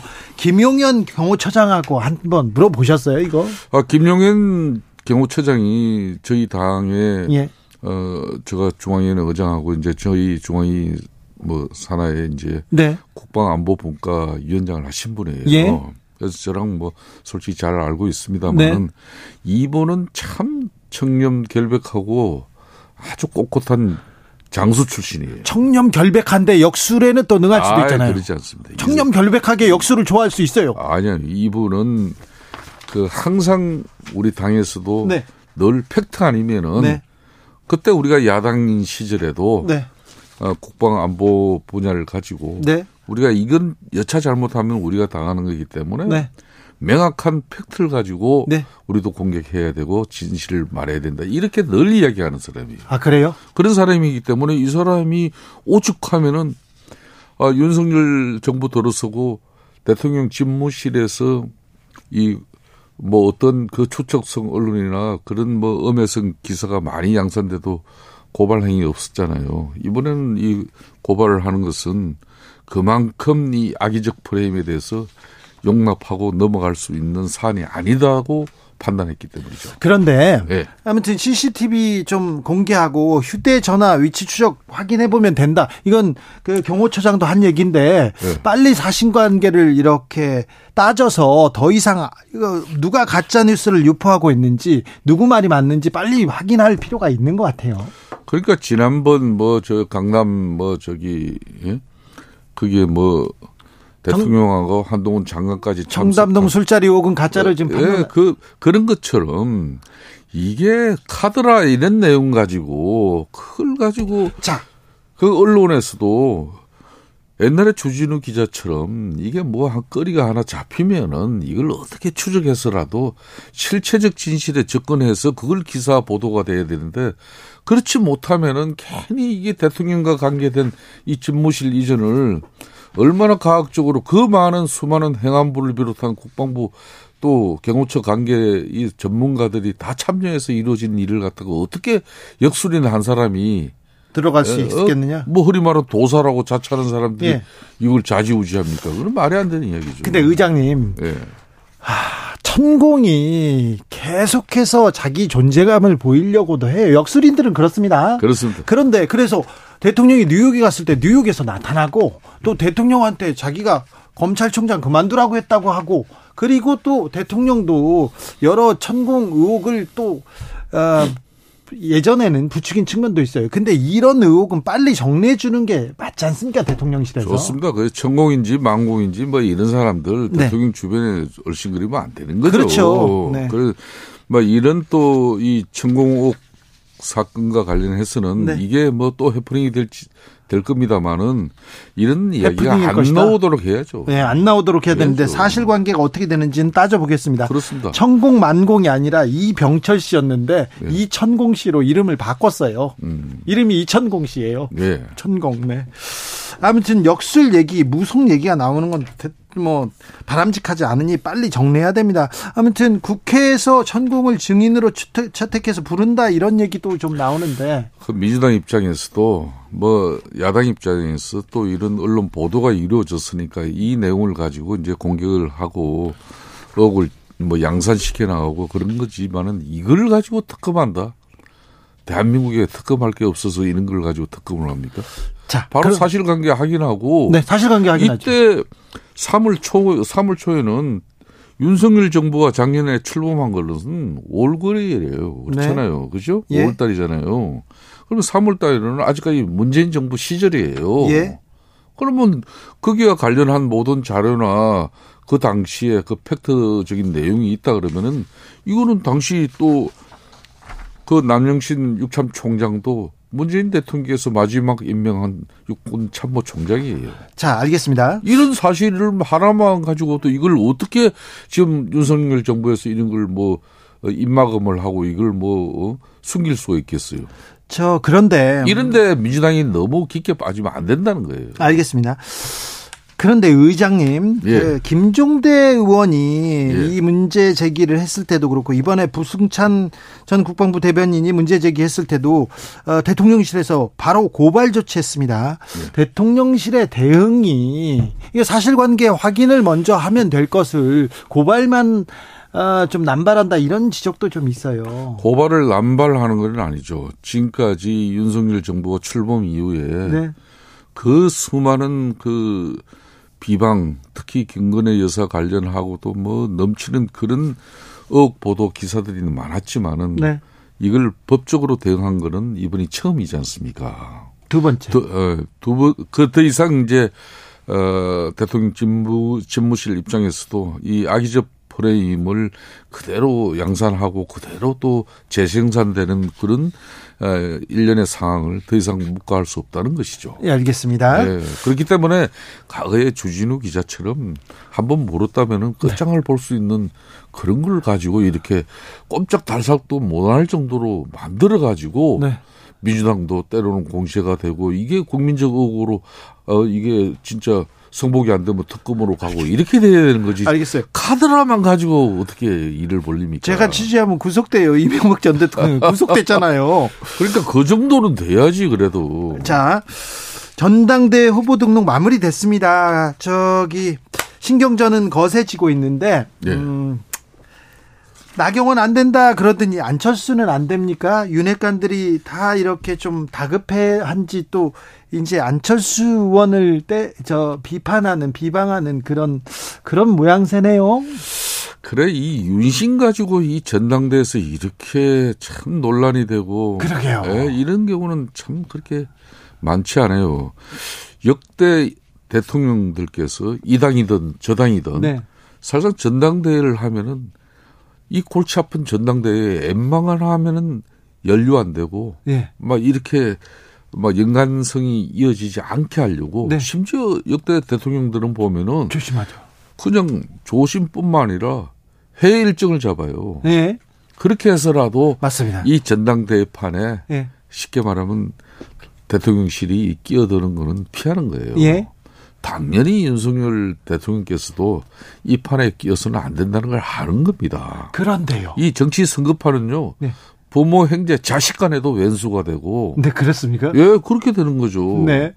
그렇기 때문에 용산 입장에서 이 판에 왜 끼어들어야 되는데 문제는 말이에요. 네. 지금 우리 주 기자 말씀하신 대로 흔히 말하는 대통령 측근 인사라는 사람들이 네.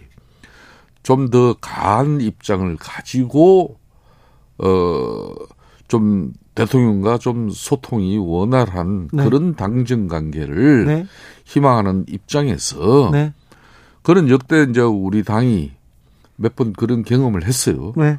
대통령과 이렇게 좀 소통이 원만치 않은 그런 뭐 전당대회 결과가 나오면 불행해지더라 이거죠. 네. 박근혜 대통령 탄핵까지도 어떻게 보면 그 씨앗은 전당대회에서 시작됐다 해도 과언이 아니에요. 그럴 수도 있죠. 예, 그렇기 때문에 이제 대통령 흔히 말하는 측근 인사를 하시는 분들이 뭐 대통령하고 소통을 바라는 그런 원만한 당정 관계를 희망하는 차원에서 여러 의견이 나올 수 있습니다만은 특정 뭐 후보들을 계속 뭐 이렇게 안 되는 식으로 뭐 얘기하고 있어요. 어, 지금. 그런 식으로 가는 모양새는 결코 바람직하지는 않겠죠. 근데 윤핵관들이 지금 맹폭 기류입니다. 그리고요 대통령실에서 나섰어요. 조선일보는요 대통령실 안철수는 어 뭐 윤심 아니다 이런 보도가 나왔습니다. 오늘 아침에 이걸 또 어찌 봐야 됩니까? 어, 갑작스럽게 김영우 그러니까 안철수 의원의 선대위원장 맡고 있는 김영우 전 의원 대통령 직속 국민통합위원회 위원회에서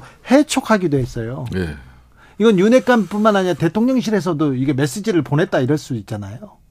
아, 뭐 대통령실 입장에서 그만큼 이제 이 전당대회 관련해서 자기네들이 여기에 뭐 솔직히 관여하거나 또 뭐 어떤 그런 오해를 불러일으킬 만한 그런 사안을 없애겠다는 거겠죠. 그러니까 그렇게.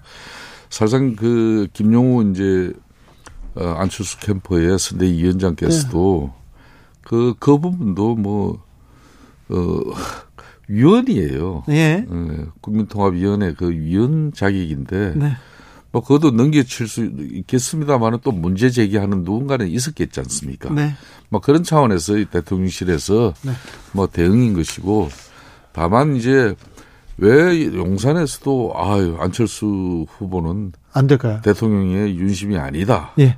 이런 입장까지 뭐 굳이 왜 냈을까요? 밝힐 이유는 없죠. 그러니까 자, 그런데 윤심 가지고 이야기할 사람은 유일하게 대통령 예. 한 사람밖에 없어요. 자, 그런데 민심 당심 유승민 나경원 다 쳐냈다고 할 수 있어요. 이제 안철수가 올라니까 또 쳐낸다 이런 얘기가 되는데 자.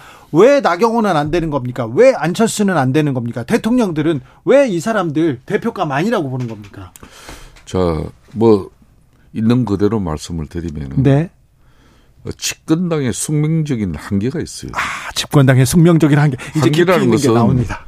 더군다나 윤석열 정부가 출범한 지 지금 현재 8개월 채밖에 되지 않습니다. 그렇습니다. 앞으로도 5년을 가야 되는 네. 그런 엄청난 이거 장거리인데 이 장거리 운행을 하는데 그 운전을 운전대를 잡은 운전수는 네.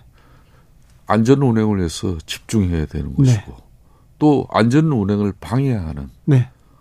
혼란스럽게 하거나 네. 주변을 어?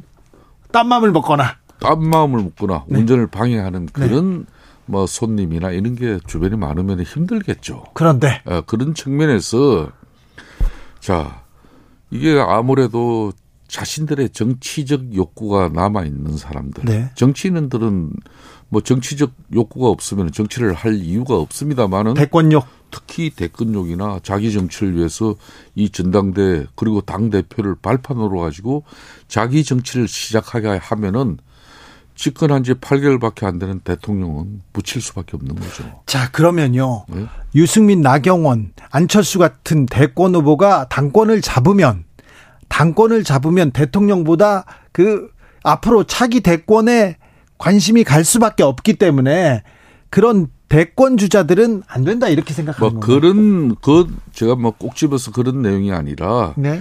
자기 정치에 함몰되는 당의 대표 같은 경우에는 네. 아무래도 집권당의 제가 숙명적 한계라는 것은 집권당에서 배출한 대통령이 국정 운영을 원만하게 이끌어갈 수 있도록 뒷바라지를 해주는 게 가장 큰 책무입니다. 네.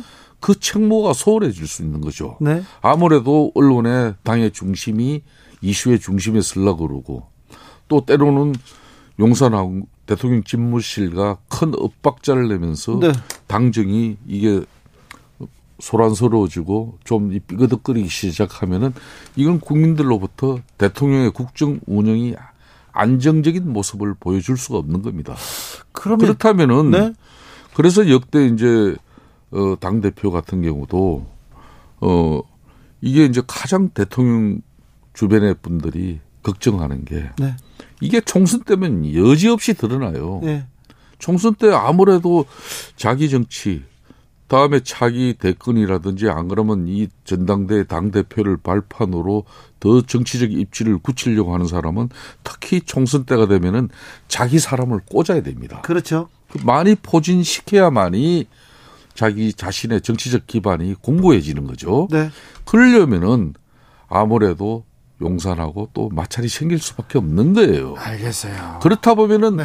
그럼 총선에 치끝 나온 총선에서 안정적인 대통령실하고 안정적 당정 관계를 통해서 국민들에게 이 안정적인 모습이 가장 중요한 건데 엇박자 나서 공천 또 학살이 뭐가 어떻고 뭐 그냥 공천 혼란이 빠져버리면은 집권당은 총선 버려버리는 겁니다. 알겠습니다. 그러면요. 네. 근데 그러면 대통령과 대통령실에서 예. 어, 자기 대권 주자를 견제하려고 지금 이렇게 계속해서 비판하는 겁니까? 그러면?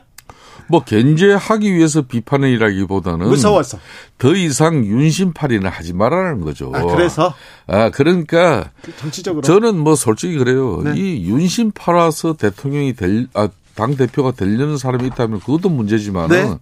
아 윤심은 가만히 있는데 왜 굳이 윤심을 가지고 맞다 아니다 그러냐 이거죠. 아 윤심이 계속 뭐 이 당무에 그리고 어. 이 선거에 개입하니까 지금 얘기하는 거 아닙니까? 사실 사실상 지금 대통령실에서 지금 감나라 배나와라 지금 정치하고 있잖아요.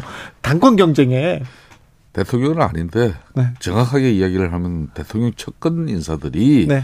예민한 반응을 보이는 것은 사실이죠. 알겠습니다. 네. 네. 좀 그런 내용들이 일부 또 거칠고 네, 거칠. 그런 부분에 대해서 이제 국민들이나 우리 당원들의 일부 네. 좀 우려가 있는 것은 사실이죠. 알겠습니다. 거칠고 적극적인 행 언사 그리고 행동 예민한 반응 예민한 반응 이런 것도 윤 대통령의 성격과도 겹치기도 합니다.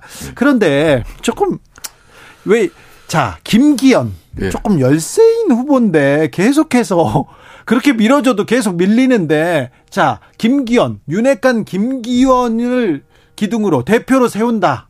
이거 총선 괜찮겠습니까? 국민의힘? 저는 처음에 뭐 제가 방송을 시작하면서부터 네. 이야기를 했습니다만은 네. 이번 국민의힘 전당대회 당 대표는 관리형 대표가 될 수밖에 없어요. 관리형이다. 네. 네. 관리형입니다. 저는 네. 뭐 관리형 대표를 제가 왜 이야기를 하는가 하면요. 네. 이, 어, 좀 전에도 이야기를 했습니다마는 당 대표가 자기 주도적으로 네. 자기의 정치적 어떤 기반을 위한 다음 총선 체제를 가져가기 위한 당 체제가 돼버리면은 네. 이게 용산 대통령 집 대통령실과 네. 마찰이 마찰이 날 수밖에 없는 그럴 수밖에 없죠. 그럼 총선을 지는 거예요. 네. 그래서 이제 관리형 대표의 한계를 솔직히 자임하고 네. 이번 전당대회에 임해줘야 된다. 그 저는 그거는 명확한 입장이에요. 그렇죠. 알겠습니다. 근데 자기 정치 네. 뭐, 뭐, 전당대회에서 자기가 뭐 공천을 주도해서 네. 뭐 이기는 선거 하겠다 그러지만은 네. 그게 이제 사실상 대통령실과 원만해지지 않으면은 이건 바로 불행으로 가는 겁니다. 알겠습니다.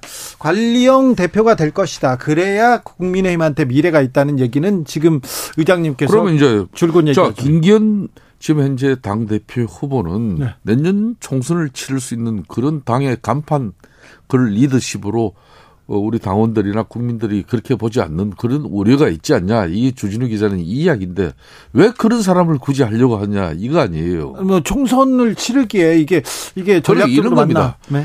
지금 당 대표가 3월 8일 날 당선이 되면은 네. 안정적으로 원만한 당정 관계를 통해서 대통령의 네. 국정 운영을 뒷받침해주고 예. 또 총선을 리드해 나갈 그런 그래도 일정 부분 야전 사령관으로의 또 그런 역량이 부족하면은 네. 그때는 선대위를 선대위 체제를 좀 보강해서라도 그런 좀 핸디캡이나 부족함을 메꿀 수가 있어요. 알겠습니다. 이렇게 메꾸는 게 자기 정치나 또 다음 후위를 도모하는 네. 사람들의 네. 그런 공천 논란보다는 훨씬 우리 당이 안정적이라는 거죠. 알겠습니다. 자, 김성태 의장님 얘기를 들어보니까 용산의 생각이 조금 짐작이 갑니다.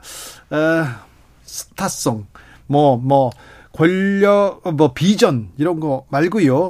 아, 일단 관리형 얘기하는 이종남님 그러면요 존재감도 없고 정치력도 없어야 당 대표감인가요? 이렇게 물어보고요. 예. 0516님은 당 대표는 허수아비인가요? 당을 이끌어가고 대통령을 조, 도와야지 허수아비면 안 되잖아요. 이런 얘기도 하는데 예. 허수아비는 제가 존재감이 존재감도 없고 정치력도 부재하고 또 허수아비고 이런 사람 많지면 안 되죠. 아 그렇죠. 그럼 김기현 또 지금 현재 후보나. 예.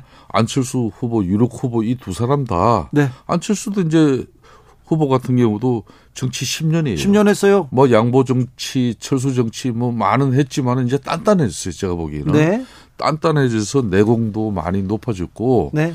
그리고 리더십도 많이 좋아졌어요. 예. 전에처럼 자기 주변의 사람들을 쉽게 또 내치지도 않을 것 같아요. 예. 어, 그래서 이제 그런 만큼 이제 안철수 그 후보의 안정적인 이미지가 상당히 나경원, 유승민 이런 뭐 후보들이 불출마 네. 내지는 또 불출마로 기결되는 그런 상황에서도 좀 이제 그 반사 이익을 보는 거 아니겠습니까? 알겠습니다. 마찬가지로 네. 김기현 후보 같은 경우도 그동안 정책위 의장 원내대표 또 울산시장 하면서 많은 위기상을 극복해내는 그런 리더십이 있어요. 다만 이분은 대통령하고 각을 세우면서까지 자기 정치를 하려고 하는 사람은 아니다. 네, 이야기예요. 관리를 잘할 것이다. 예, 여기까지 예. 얘기할게요. 예, 예. 자, 근데 국민의힘에서도 민생, 예. 어, 경제 위기 이 극복하겠다는 비전을 좀 줘야 되는데 안철수는 양말, 김기현은 남진, 김연경 사진 이런 논란 나오는 거 보면 조금 안타깝죠. 아, 쪼다 같은 선거운동 하는 거죠. 아이고, 이런 뭐, 또. 아니, 바보들도 아니고 말이에요. 무슨 감성 가지고 정치를 하는 겁니까? 전당대회에서. 네. 아니, 윤석열 대통령하고 당정 관계 어떻게 유지하면서 네. 또 당원들이 무조건 윤석열 대통령의 성공만 성공만을 위해서 헌신 희생해야 된다는 그런 논리도 다 수용하지 못하는 당원들도 많아요. 예, 그렇기 예. 때문에 비판적 목소리도 어떻게 가감 없이 용산하고 예. 당정 관계를 통해서 반영하고 그렇죠. 또 잘못한 건 잘못했다고 내년 하고. 총선의 입장도 네. 어, 청와대 용산의 일방적인 어떤 공천의 입장이 오더라도 네. 어, 당은 우리 국민들이 납득하고 인정할 수 있는 그런 공명정당한 공천 룰을 가지고 네. 우리가 총선에서 이길 수 있는 그런 비전 제시, 그런, 그런 소신과 의지, 그걸 가지고 지금 전당대회를 치러야 되는데 그렇죠. 맨날 말이야 윤심팔이가 또 윤심이 맞니 안 맞니 그 싸우는 게 이게 무슨 모양이세요? 그러니까요. 아유, 네. 그 얘기를 좀 새겨 들으세요. 아이 정말 전당대회 이 당권 주자들이 이런 모양새로 이 판을 만들어가면 안 되는 거예요. 이거. 알겠습니다. 절대 안 됩니다. 자, 친 이준석계도 또 움직이기 시작했어요. 이, 이번 당권에서 이준석 바람은 어느 정도로 보십니까? 아니, 뭐, 우리 전당대회 당연히 이준석 전 대표의 뭐 바람 내지는 그 영향력이 들어올 수 있으면 들어와야죠. 전당대회는 우리 국민의힘 온 당원들의 축제의 한마당인데. 네네. 네. 아, 잔치상, 잔치판에 뭐, 뭐, 안 끼어들 사람이 어디 있어요. 다 네. 들어와야죠. 좋습니다. 네. 네. 정치의 맛은 이런 맛이 있었군요. 김성태 국민의힘 중앙위원회 상임의장이었습니다. 감사합니다. 예, 감사합니다. 정치 피로, 사건, 사고로 인한 피로, 고달픈 일상에서 오는 피로. 오늘 시사하셨습니까? 경험해보세요. 들은 날과 안 들은 날의 차이. 여러분의 피로를 날려줄 저녁 한 끼 시사. 추진우 라이브.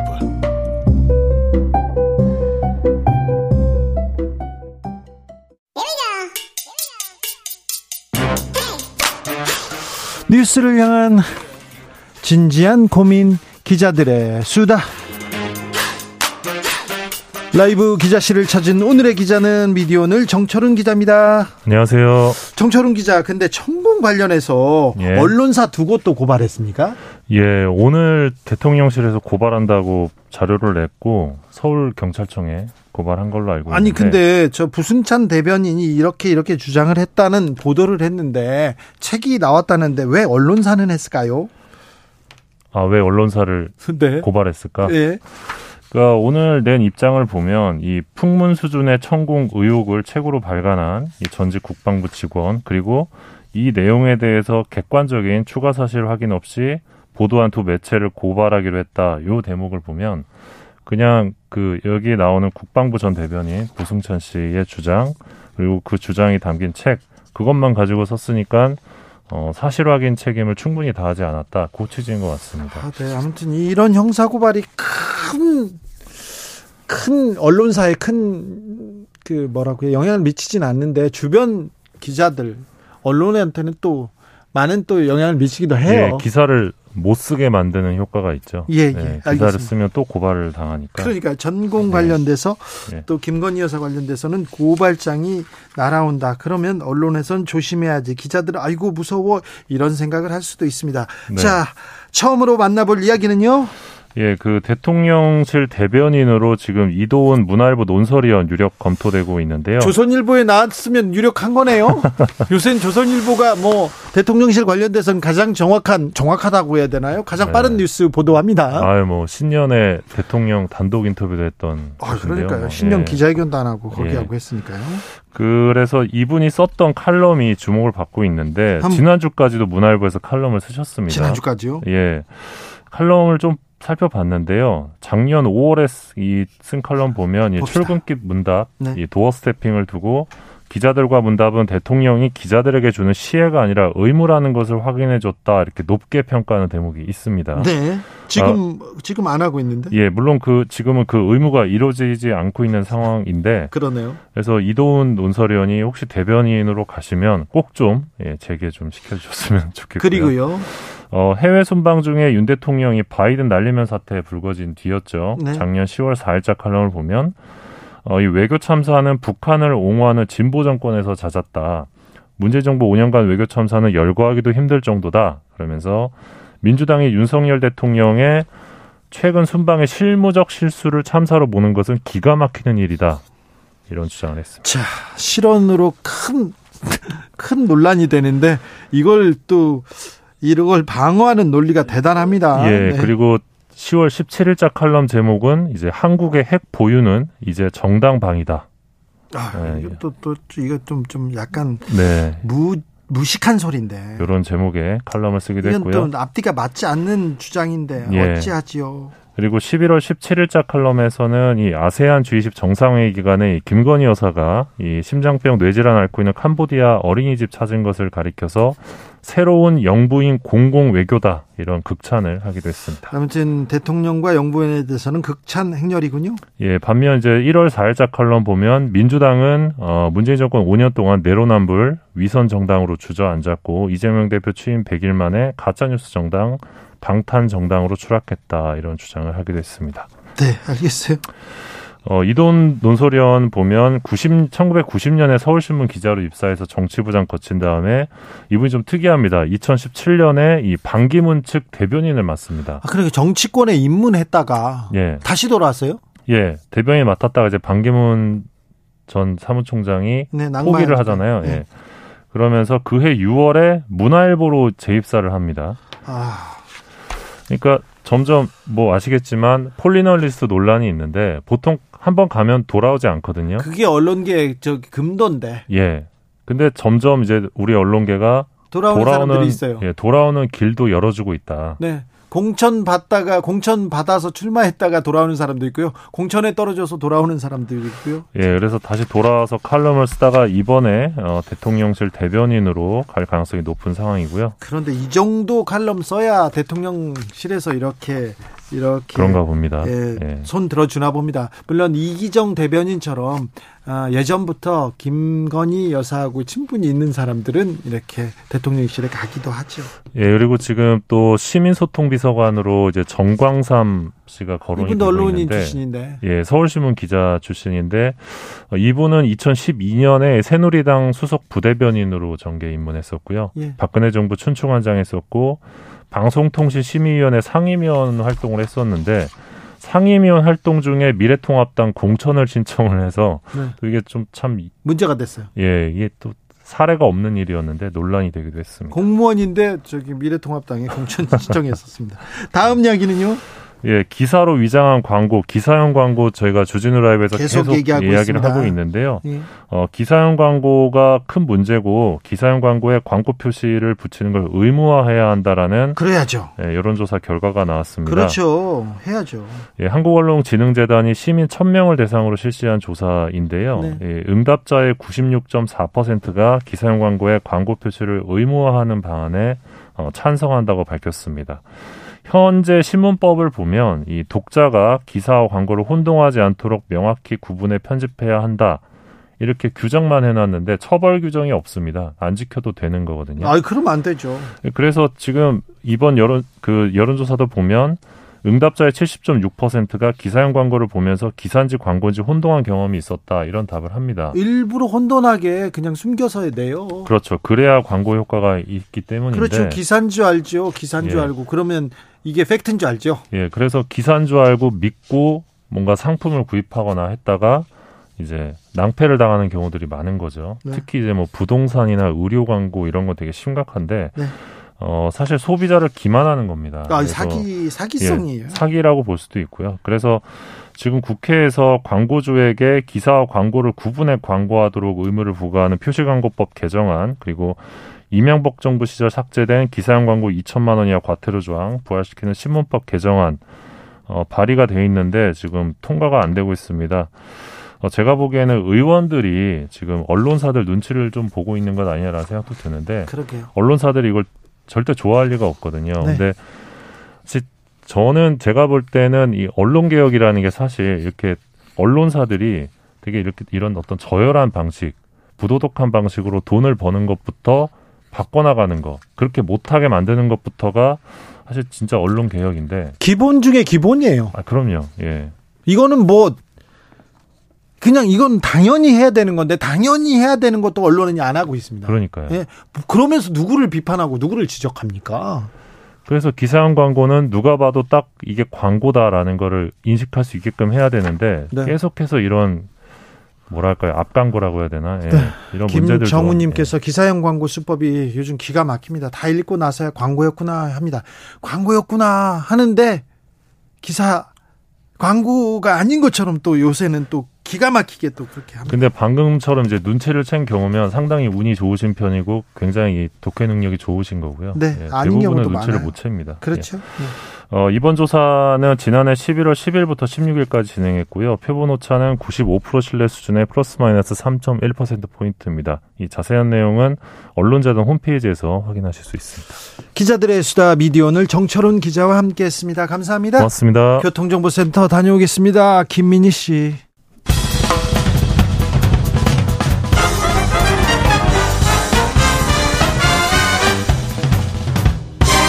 훅 인터뷰. 훅 인터뷰 이어가겠습니다. 지난해 대통령 관저 결정에 역술인 천공 개입했다는 주장이 나왔습니다. 지난 12월에 김종대 전 정의당 의원이 이렇게 문제 제기하자마자 대통령실에서 고발했었죠. 그런데 천공의 공간 방문 사실 남영신 육군 참모총장으로부터 직접 들었다면서 입을 연 국방부 대변인이 있습니다. 부승찬 전 국방부 대변인 만나보겠습니다. 안녕하세요. 예, 안녕하십니까. 네. 대통령실에서 고발했더라고요, 바로. 예. 네. 어떻게 아니, 보셨어요? 아니, 저는 김종대 전 의원과는 달랐죠. 그러다 보니까 저는 이건 고발 당할 거라고는 상상도 못했죠. 어, 남영신 육군 참모총장한테 들었다는 거죠. 예. 자, 언제 어떻게 들은 겁니까? 어, 그러니까 이제 2020 어, 2년이죠. 네. 2년 4월 1일 날. 작년 4월 1일에. 예, 그 군부대 전략사령부 어, 개편식에 갔다가 네. 거기서 이제 남영신 총장을 만났는데 거기서 네. 들었죠. 남영신 총장이 뭐라고 합니까? 아, 천공. 예. 하고 예. 어 그다음에 이제 인수위 관계자가 네. 예, 저 육군 참모총장 공관과 네. 아, 국방부 영내에 위치한 육군본부 서울 사무소를 방문했다고 네. 공관장이 자기한테 보고를 했다. 아, 네. 예, 네, 이렇게. 그 얘기를 듣고 어떤 생각 드셨어요? 에이, 그랬죠. 에이, 그럴 리가요. 아니, 아이, 말 되는 소리를 하십시오. 그래? 아니, 아니, 용모를 보십시오. 신수염에 뭐 독보자락 날리면. 네. 그게 말이 됩니까? 많이, 말이 되니까 그런데 총장이 뭐래요? 아니, 그러면 무슨 뭐 공관장이 허위 보고 하겠냐고. 그렇죠. 육, 저 총장한테. 예. 예. 그랬죠. 예. 그이 들은 내용. 예. 조금 알아보셨을 것 같은데. 알아는 봤는데요. 네. 예, 알아는 봐서 어디가 다 얘기 안 하셔도 됩니다. 네. 예, 알아는 봤는데 네. 그거는 이제 제가 이제 김종대 의원 전 의원하고 좀 다른 게요. 네. 저는 기록에 있는 것만 그리고 네. 알아보더라도 네. 아 물론 핵심 인물 예, 네, 핵심 인물 예, 천공이 왔다. 저는요 고발을 안 당할 자신이 있는 게 뭐냐면 거기 뭐 경호처나 뭐 이런 사람들 전 저는 일도 관심 없어요. 이 사람들은 당연히 가야죠. 예, 예. 그 아니 의무잖아요. 대통령실 네, 알아볼 수도 있죠. 아니 그건 당연한 거고 그 일도 관심 없어요. 저는 민간인 천공이 예. 핵심이고 나머지 분들 뭐, 뭐 일면식도 없다. 제가 일면식 있다고 얘기를 했습니까? 아니 그렇죠. 예, 네, 그러니까 이런 거를 갖고 문자 메시지를 내보내면 좀 생각하고 내보냈으면 좋겠다는 생각이 들어요. 예? 제가 뭐 일면식 있다고도 안 했고 네. 그다음에 뭐 누가 인솔 해서 갔다고도 안 했고 그렇죠. 예, 인수위 관계자라는 그 메모된 내용에 대해서 물론 원본에는 들어 있습니다만은 그래도 책에는 아, 인수위 관계자라고 어, 톤 조절을 했고 그렇기 네. 때문에 아 제가 왜 그게 자 대통령실에서는요 고발하면서 예. 예. 아, 의혹을 제기하려면 최소한 동선을 좀 확인하거나 네. 좀 목격하거나 또 다른 영상 구체적인 좀 뭐 근거 있어야 한다 이렇게 얘기하는데 네, 예. 뭐라고 아, 아 그거는 그쪽에서 밝히면 됩니다. 네. 예, 왜냐면요. 국가를 어, 운영하는 어 지휘부잖아요. 어찌 네. 보면 네. 지휘부면 아 이런 논란이 있는 거 저도 아니길 바래요. 예. 대한민국이지 않습니까? 저는 대한민국의 한 사람이고 예. 아니길 바라지만 어찌 됐든 어 이런 의혹이 있었고 그거를 제가 아, 직접 들었고 그러기 때문에 그거는 명명백백히 밝혀서 야 아니다 니네를 강력하게 처벌하겠다. 이 국가를 이렇게 어 놀저 어, 이렇게 분열시키는 네. 그렇게 해서 그쪽에서 오히려 밝혀주는 게 맞죠. 저희가 무슨 CCTV에 접근이 가능합니까? 뭐에 그렇죠. 접근 가, 가능합니까? 네. 예, 전혀 가능하지도 않았고요. 당시 제가 대변인 할 당시에도 그런 논란이 있어서 아 국회나 그다음에 기자들 사이에서 질이 온게 네. 천공하고 건진법사 관련된 출입 기록하고 CCTV 영상이었어요. 예.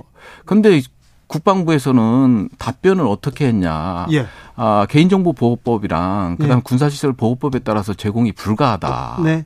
이렇게 답변을 했어요. 그렇습니까? 그러니까 우리가 어떻게 정보에 접근을 하냐고요. 아니 그러니까 이거는 국방부에서 바, 로 공개하면 되는 내, 내용입니다. 복잡한 내용도 아니고 거의 날짜와 시간이 특정돼 있습니다. 네. 그러니까 CCTV 그때 그리고 통화 내용 네. 조회를 그분들이 공개하면 되는데 네. 공개하겠다 김용호 김용현 네. 경호처장이 얘기했어요. 네. 그러면 공개하면 될 일입니다. 네. 복잡하지도 않죠. 아니 복잡하지 않죠. 그래서 저 같은 사람은 아이 저 거짓 뉴스. 네, 네, 만약에 공개했는데 천공이 안 나오거나 천공하고 네. 관련이 없다면 책임을 지셔야죠. 아니 뭐 책임은 지는데 네. 저도 기록 그래서 기록이 중요한 겁니다. 그래서 기록하셨어요? 아니 그래서 그때 당시 기록이었고 네. 저장 날짜도 작년 4월이 마지막 저장이었고 예. 그러니까 이제 저는 그 기록을 가지고 네. 아니 국방부의 어떤 군사 비밀을 제외한 내용들을 기록하고 있는데 네. 여기서 천공 기록이 있는데 이걸 빼고 갈 수는 없잖아요. 그것도 자, 모양새가 이상하죠. 알겠습니다. 아, 저 대변인께서 기록해 놓은 기록이 있다. 그것도 작년 4월에 기록해 놓은 기록이 있다. 이게 근거가 될 것이라고 했는데 네. 이거는 대변인께서 기록한 건데 네. 대변인 말고 대변인 말고 다른 사람한테 듣거나 확인한 내용도 있습니까? 아, 그 일기에는 없어요. 그래서 그 얘기를 안 하죠. 제가. 네. 왜냐하면 그러면 또 말을 지어내고 네. 뭐 이렇게 얘기를 할 가능성이 높기 때문에 공격받을 가능성이 높기 때문에 네. 아까도 말씀드렸지만 다른 사람은 필요 없다. 저는 천공 이 핵심 관계자의 포커스를 맞췄고 이 민간인이 어찌됐든 관여를 한 거기 때문에 네. 아니 주변부 뭐 이런 분들은 제가 봤을 때 알겠어요. 응. 대통령 관저 대통령 집무실에 대해서 역술인이 와서 봤다. 이 부분은 굉장히 좀 크게 논란이 될 내용입니다. 네. 그래서 확인해 봤다. 그때 기록해 놨다 얘기했는데 예, 그걸 확인한 게 12월이었어요. 네. 네. 남영신 전 육군 참모총장은 한 언론과의 인터뷰에서 오래된 이야기라서 기억이 없다 이렇게 얘기하시더라고요. 예. 예. 그렇게 아, 저 총장 말씀을 하면 상당히 제가 아, 미안함과 송구함을 갖고 있고요. 네. 예, 그래서 상당히 지금 이 순간까지 갈등을 많이 해왔던 문제라 네. 아, 그 부분에 대해서는 제가 뭐 별도로 드릴 말씀이 없습니다. 알겠습니다. 네, 네. 기록에 의해서만 제가 한 거기 때문에. 네, 아무튼 뭐 기록에 의해서 네. 네. 음.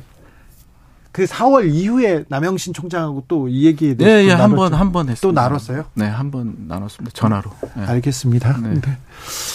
네, 대변인께서는 뭐 내가 천공이 공관 방문했다 이 부분에 대해서는 내가 아, 방문했다고 들었다. 네, 드, 기록돼 있죠. 네, 들었다는 것은 명확하게 기록해 놨다. 그 네. 당시에. 네. 이렇게 보면 되겠습니다. 네, 네. 대통령실에선 다 소설이다. 이렇게 얘기했어요. 예, 예, 네. 예. 아, 그러면 뭐 제 기록들이 뭐 처음부터 끝까지 다 소설이 되는 거기 때문에 제 기록은 의미가 없는 거고 앞으로 뭐 그런 것들은 뭐 앞으로는 뭐 일기나 이런 걸 쓰면 안 되겠네요. 아, 네. 예, 일반적으로.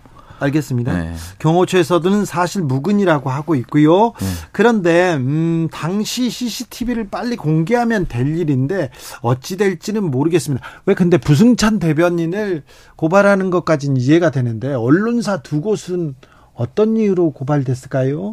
아니 사실은 얼, 저 어, 언론사 한쪽은 뉴스토마토죠. 예. 네. 뉴스토마토는 제가 이제 뭐 뉴스토마토한테 뭘 했던 거는 아니고요. 예. 뉴스토마토에서 제가 있는 제주도까지 내려와서 예. 계속해서 집요하게 이제 취재를 하고 그간의 취재해온 해온 내용들을 얘기하면서 네. 어 거기서 이제 김종대 의원한테 아, 이 부분을 말한 사실이 있느냐. 그래서 사실이 있다. 그럼 이건 언론에 공개도 되겠냐. 네. 그래서 이제 공개가 된 거고요. 최초로. 네. 그 다음에 이제 한국일보 같은 경우는, 어, 그 책 목차가 인터넷에 올라와서 네.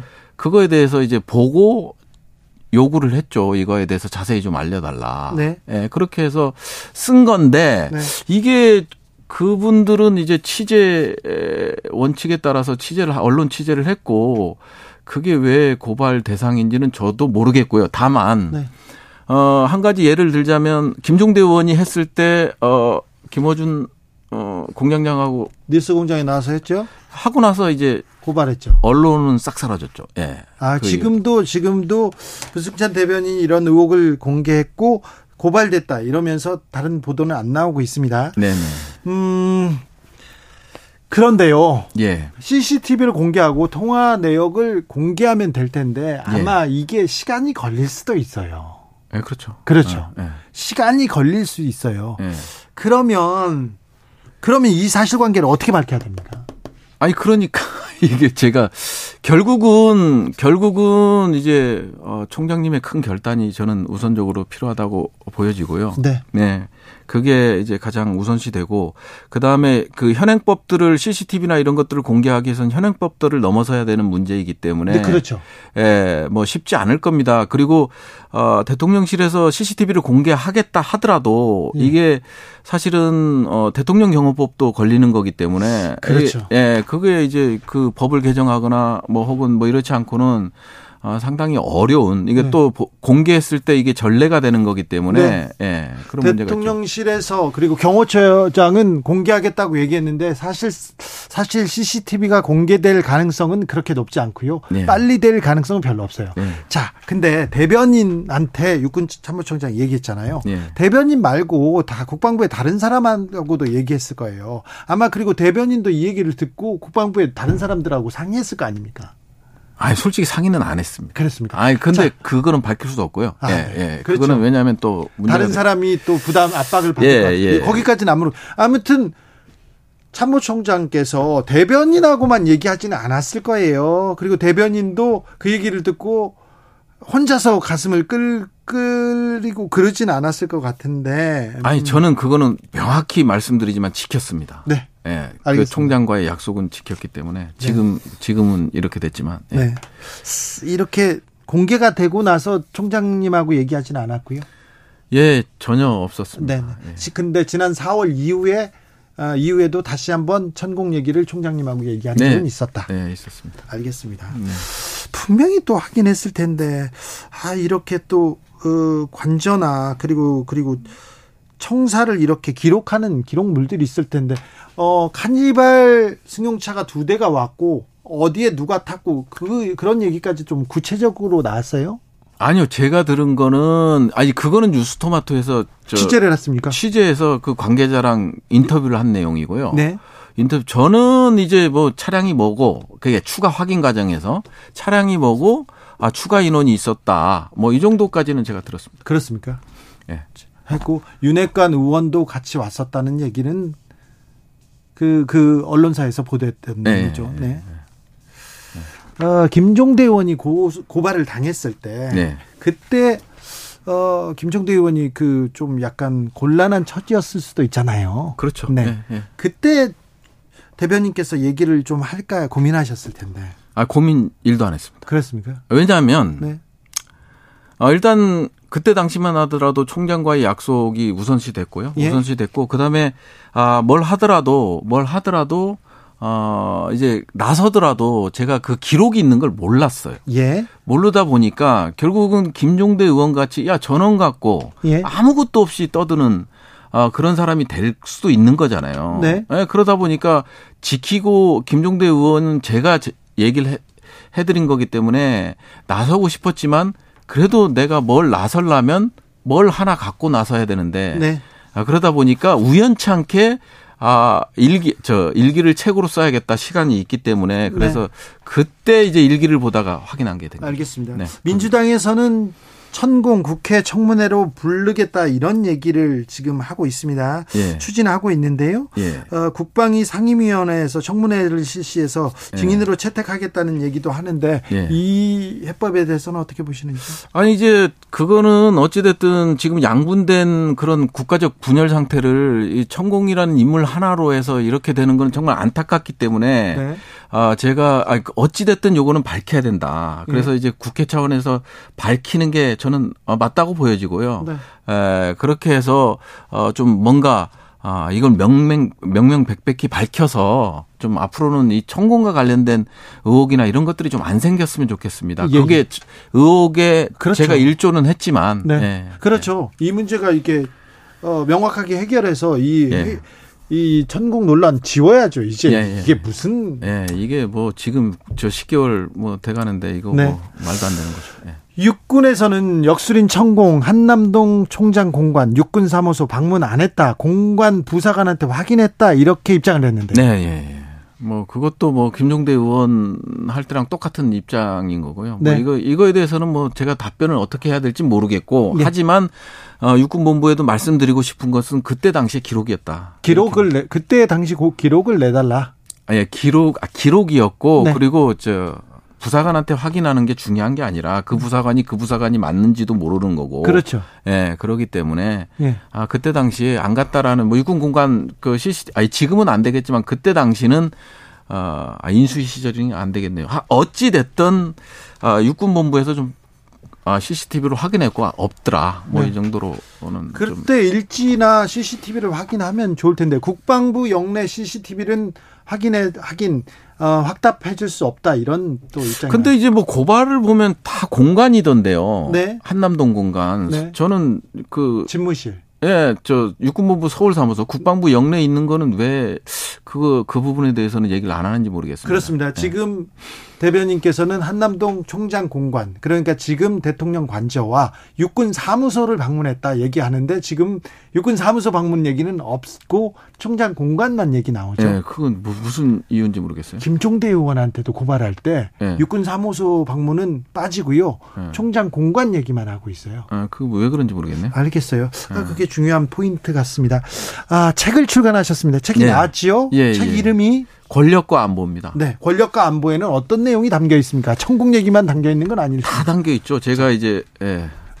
예, 책이 다 담겨 있죠. 웬만한 사건 그리고 네. 국민적 이슈가 되고 네. 이런 사건들의 어떤 정책 정책 결정 과정이나 네. 갈등이나 뭐 이런 것들이 다 담겨 있죠. 뭐 네. 예를 들어서 성폭행, 사건이라든지 코로나, 성폭행. 예, 코로나 전투 뭐부터 시작해서 그다음에 언론과 이제 소통과 갈등 뭐 이런 것들이 전부 그다음에 이제 각종 어 사건 사고 예. 이런 것들이 전부 다뤄져 있죠. 천공 포함해서. 그렇습니까? 예. 천공 포함해서. 예. 원래 이렇게 바깥에서 그 공부하시던 박사님이시죠. 예. 그러 그러다가 국방부 대변인이 되신 예, 거죠. 예, 예. 그래서 대변인이 돼서 있었던 일들, 예, 예. 국방과 관련된 일들을 이것저것 이렇게 이렇게 담으신 거죠. 예, 그렇죠. 왜냐하면 아, 제가 공부할 당시만 하더라도 1차 자료가 너무 미약했고 그다음에 안보 과정 속에서는 전부 공개가 안 되다 보니까 네. 그런 것들을 이제 어 제가 어디 가서 이제 강의를 하거나 이럴 때도 어 이런 것들이 이제 경험이 중요하고 가르치는 데 있어서 중요하고 그다음에 국방과 관련된 논문을 쓰는 연구자들한테도 상당히 중요하고 네. 성폭행이라든지 이제 국민적 이슈가 있는 것들 어 그다음에 군사법제도 개혁이라든지 이런 것들도 상당히 이제 중요한 어 국민들 관심적인 사안이기 때문에 이런 것들을 전반적으로 다 다뤘습니다. 알겠습니다. 어 국방부 대변인은 언제부터 언제까지 지내셨죠? 어 제가 정확 정확히는 2020년 12월 4일부터요. 네. 어 2022년 4월 18일 날 끝난 거라. 그러니까 대변인으로 있을 때 네. 있을 때 있었던 일들을 기록해 놓은 그 일기장들을 모아서 이번에 책에 조금 담은 거죠. 아, 예, 그렇죠. 그렇죠. 네, 네. 네. 그 이후에도 그 남영신 총장은 언제까지 계셨어요? 5월 넘어서까지 있었던 걸로 알고 그렇습니다. 예. 아, 총장 말고 다른 분들은 아직 그 일 같이 일하시던 분들이 국방부에 계속 남아 있겠네요. 네, 남아 있고요. 뭐 다른데 이제 뭐 전속이나 전출 가신 분들도 있고. 예, 저 문재인 정부의 국방 정책 예. 그리고 윤석열 정부의 국방 정책은 뭐가 다릅니까? 아, 글쎄요. 일단 어. 한미 관계는 많이 조금 달라지고 있, 습니까 아니면 뭐 북, 북한과의 관계도 좀 달라지고 있습니까? 한미 관계는 보면 이제 핵무작 발언도 있었고 뭐 이런 발언들을 보면 상당히 한미 관계라든지 그 해구산이라는 게 아, 당신께서 이제 집권을 하다 보니 어렵다라는 걸 느껴서 이제 핵무장 발언이 저는 나왔다고 보여지고요. 네. 예, 그런 발언들이 이제 나왔었던 걸로 보고 그다음에 이제 문재인 정부에서도 공과가 있습니다. 물론 음. 공도 제가 적어놨지만 과도 상당히 많이 적어놨거든요. 네. 그러니까 윤석열 정부의 천국만 이게 욕 그거 뭐 한 게 아니라 어 그래서 그냥 지금 대변인이다 생각하고 봤을 때는 상당히 어 국방부가 더 경직돼 있는 것 같고 그다음에 제가 대변인 할 때는 안보실 1차장이나 비서관들하고 수시로 소통을 했거든요. 네. 그래서 잘못된 뭐가 오면 아 이건 못 하겠습니다. 잘라서 말, 어, 말씀도 드리고 이런 것들이 책에 다 들어있거든요. 네. 근데 지금은 좀 이게 소통 부분에 있어서 그런 게 잘 이루어지지 않는 것 같아요. 뭐냐면 어떤 언론의 어떤 사건이 이슈화가 되면 그거 해명하기에 바쁘고 예. 뭐 이런 사례들이 너무 많잖아요. 네. 네. 그러다 보니까 그런 것들이 참 소통이라든지 이런 문, 점에 있어서는 언론에 비춰지는 걸로만 보면 네. 문재인 정부하고 그쪽은 상당히 다르다라는 걸 느꼈어요. 하태경 국민의힘 의원이 예. 음, 국방위에서 오랫동안 활동했는데 전공 예. 의혹에 대해서 김용현한테 김용현 아, 경호처장한테 물어봤더니 예. 아 이거 아니라고 하더라 강력하게 부인하더라 예. 폰이랑 CCTV 공개하겠다 예. 이런 얘기를 했는데 예. 폰과 CCTV 공개할 것 같습니까? 아니 전혀 불가능하다고 봅니다. 안 할 것 같아요. 네. 그냥 말만 이렇게 하는 것 같아요. 아니 뭐 CCTV에 대해서 명확히 공개가 불가능하다는 걸 알고 있을 거고요. 네. 네. 공개가 불가능합니까? 네, 공개가 불가능하죠. 대통령과 관련됐기 때문에. 아니 아까도 말씀드렸지만 대통령경호법과 개인정보보호법과 그다음에 군사시설보호법에 따라서 이 법을 뛰어넘어야죠. 그러면 그냥 하는 말입니까 이거? 아니 저는 그거는 그냥 하는 말이라고 봐요. 그래요? 네. 아니 본인들이 밝히는 건 중요한 게 아니에요.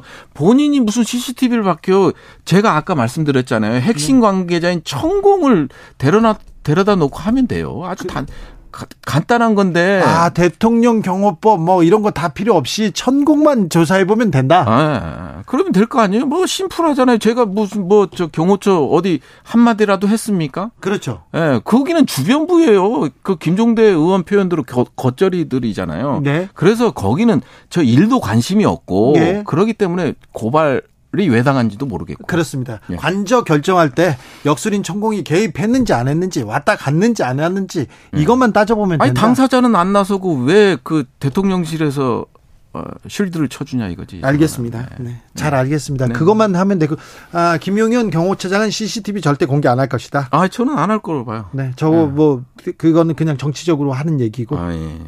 그리고 그거는, 그거는 뭐 천공만 조사하면 된다. 아니 청 아니 핵심은 천공이지 않습니까? 핵심은 천공이다. 핵심. 아니, 천공을 불러야죠. 알겠습니다. 네. 여기까지 들을까요? 네네네. 부승찬 전 대변인의 주장 들었습니다. 저희가 대통령실의 어, 입장도 듣고 싶습니다. 저희가 대통령실 대변인실 그리고 김은혜 홍보수석에게 인터뷰 요청을 해뒀습니다. 답변이 오는 대로 저희가 인터뷰 이렇게 전해드리겠습니다. 그래서 대통령실 입장도 충실히 전할 것 얘기합니다. 부승찬 전 국방부 대변인이었습니다. 감사합니다. 감사합니다. 저는 내일 오후 5시 5분에 돌아오겠습니다. 지금까지 주진우였습니다.